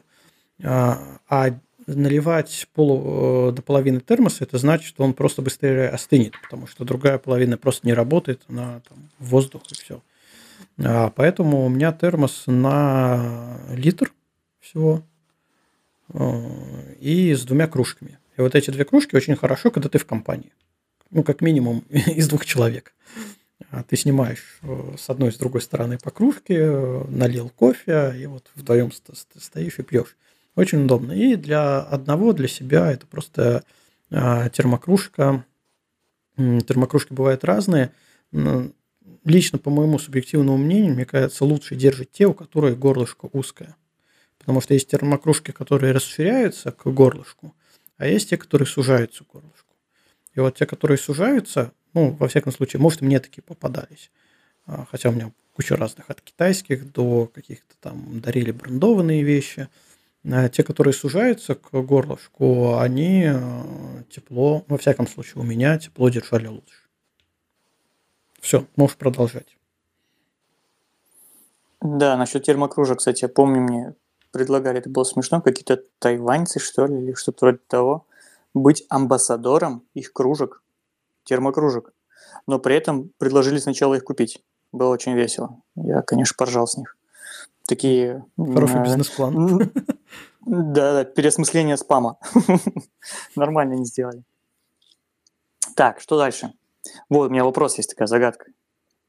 Что общего между туристом, отдыхающим э, таким тюленем отдыхом, валяясь на пляже где-нибудь в Анапе, и э, фотографом на вылазке где-нибудь на Кольском?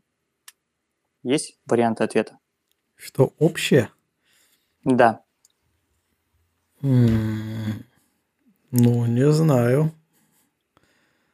Море? Нет, нет, нет, нет вариантов. Нет вариантов. Но у меня только вариант ответа. С обоих можно снять много слоев. Ну, Только да. с одного кожи, с другого одежды. Да. У меня был такой случай в Таиланде, когда отдыхали, специально выбирали отель, где э, русскоязычных не так много – и под конец, в последние дни, какая-то компашка из молодых девчонок, э, не знаю, там, грубо говоря, 20-25 лет, э, заселилась, прибежали на пляж, под солнце вытащили лежаки, и там одна такая главная, их, не знаю, там 5-6 девчонок, что ли, было. А главное, так, значит, мы ложимся все типа на живот, жарим спину, через 20 минут переворачиваемся на спину. Ну, вот, а я понимаю, что, ну, кто был в Таиланде, может адекватно оценить, что 20 минут под, под открытым солнцем, даже если там есть облачка, но это все, это просто, это сразу, это ты уже, ты уже сгорел. Это well вот. done. Да, действительно, там переворачиваться можно не переворачиваться, потому что с другой стороны с теневой тоже уже будет загар, просто прогреется. А, вот. И в принципе мы еще как раз это было перед отъездом, где-то дня три в этом отеле были э, с семьей, и я этих девочек не видел вообще. После вот таких загораний они просто куда-то, видать, э, отлеживались э, с дикими болями. Но Может, ты я... просто их не видел, потому что они были того же цвета, что и Земля. Песчаного. А, ну да, но к тому, что действительно много слоев снять, это да, это можно. Ну давай еще какую-нибудь шуточку. Давай. Я вот переосмыслил детскую загадку. А, сто одежек и все без застежек. Кто его раздевает, тот слезы проливает, да, это знаем, что это лук. А, но это же и фотограф зимой после затяжного трека в горы. Если его раздевать, то можно слезы проливать. Ну, такой, да. Да.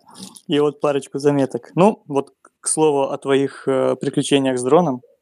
В принципе, опытный фотограф должен интуитивно осознавать тот неуловимый момент, когда степень обморожения пальцев уже однозначно перевешивает радость от получения потенциально хорошего кадра. Поэтому обязательно все зимние вылазки связаны со своим опытом. Чем больше опыта, тем больше понимания вот этого вот самого. И, и у фотографа, как и у чекиста, должна быть холодная голова, чтобы никогда не забывать аккумулятор, и горячее сердце, чтобы согревать их мороз за пазухой. Вот это все мои заметочки на сегодня. Ну и тогда не шутливую, а нормальную заметку тоже скажу.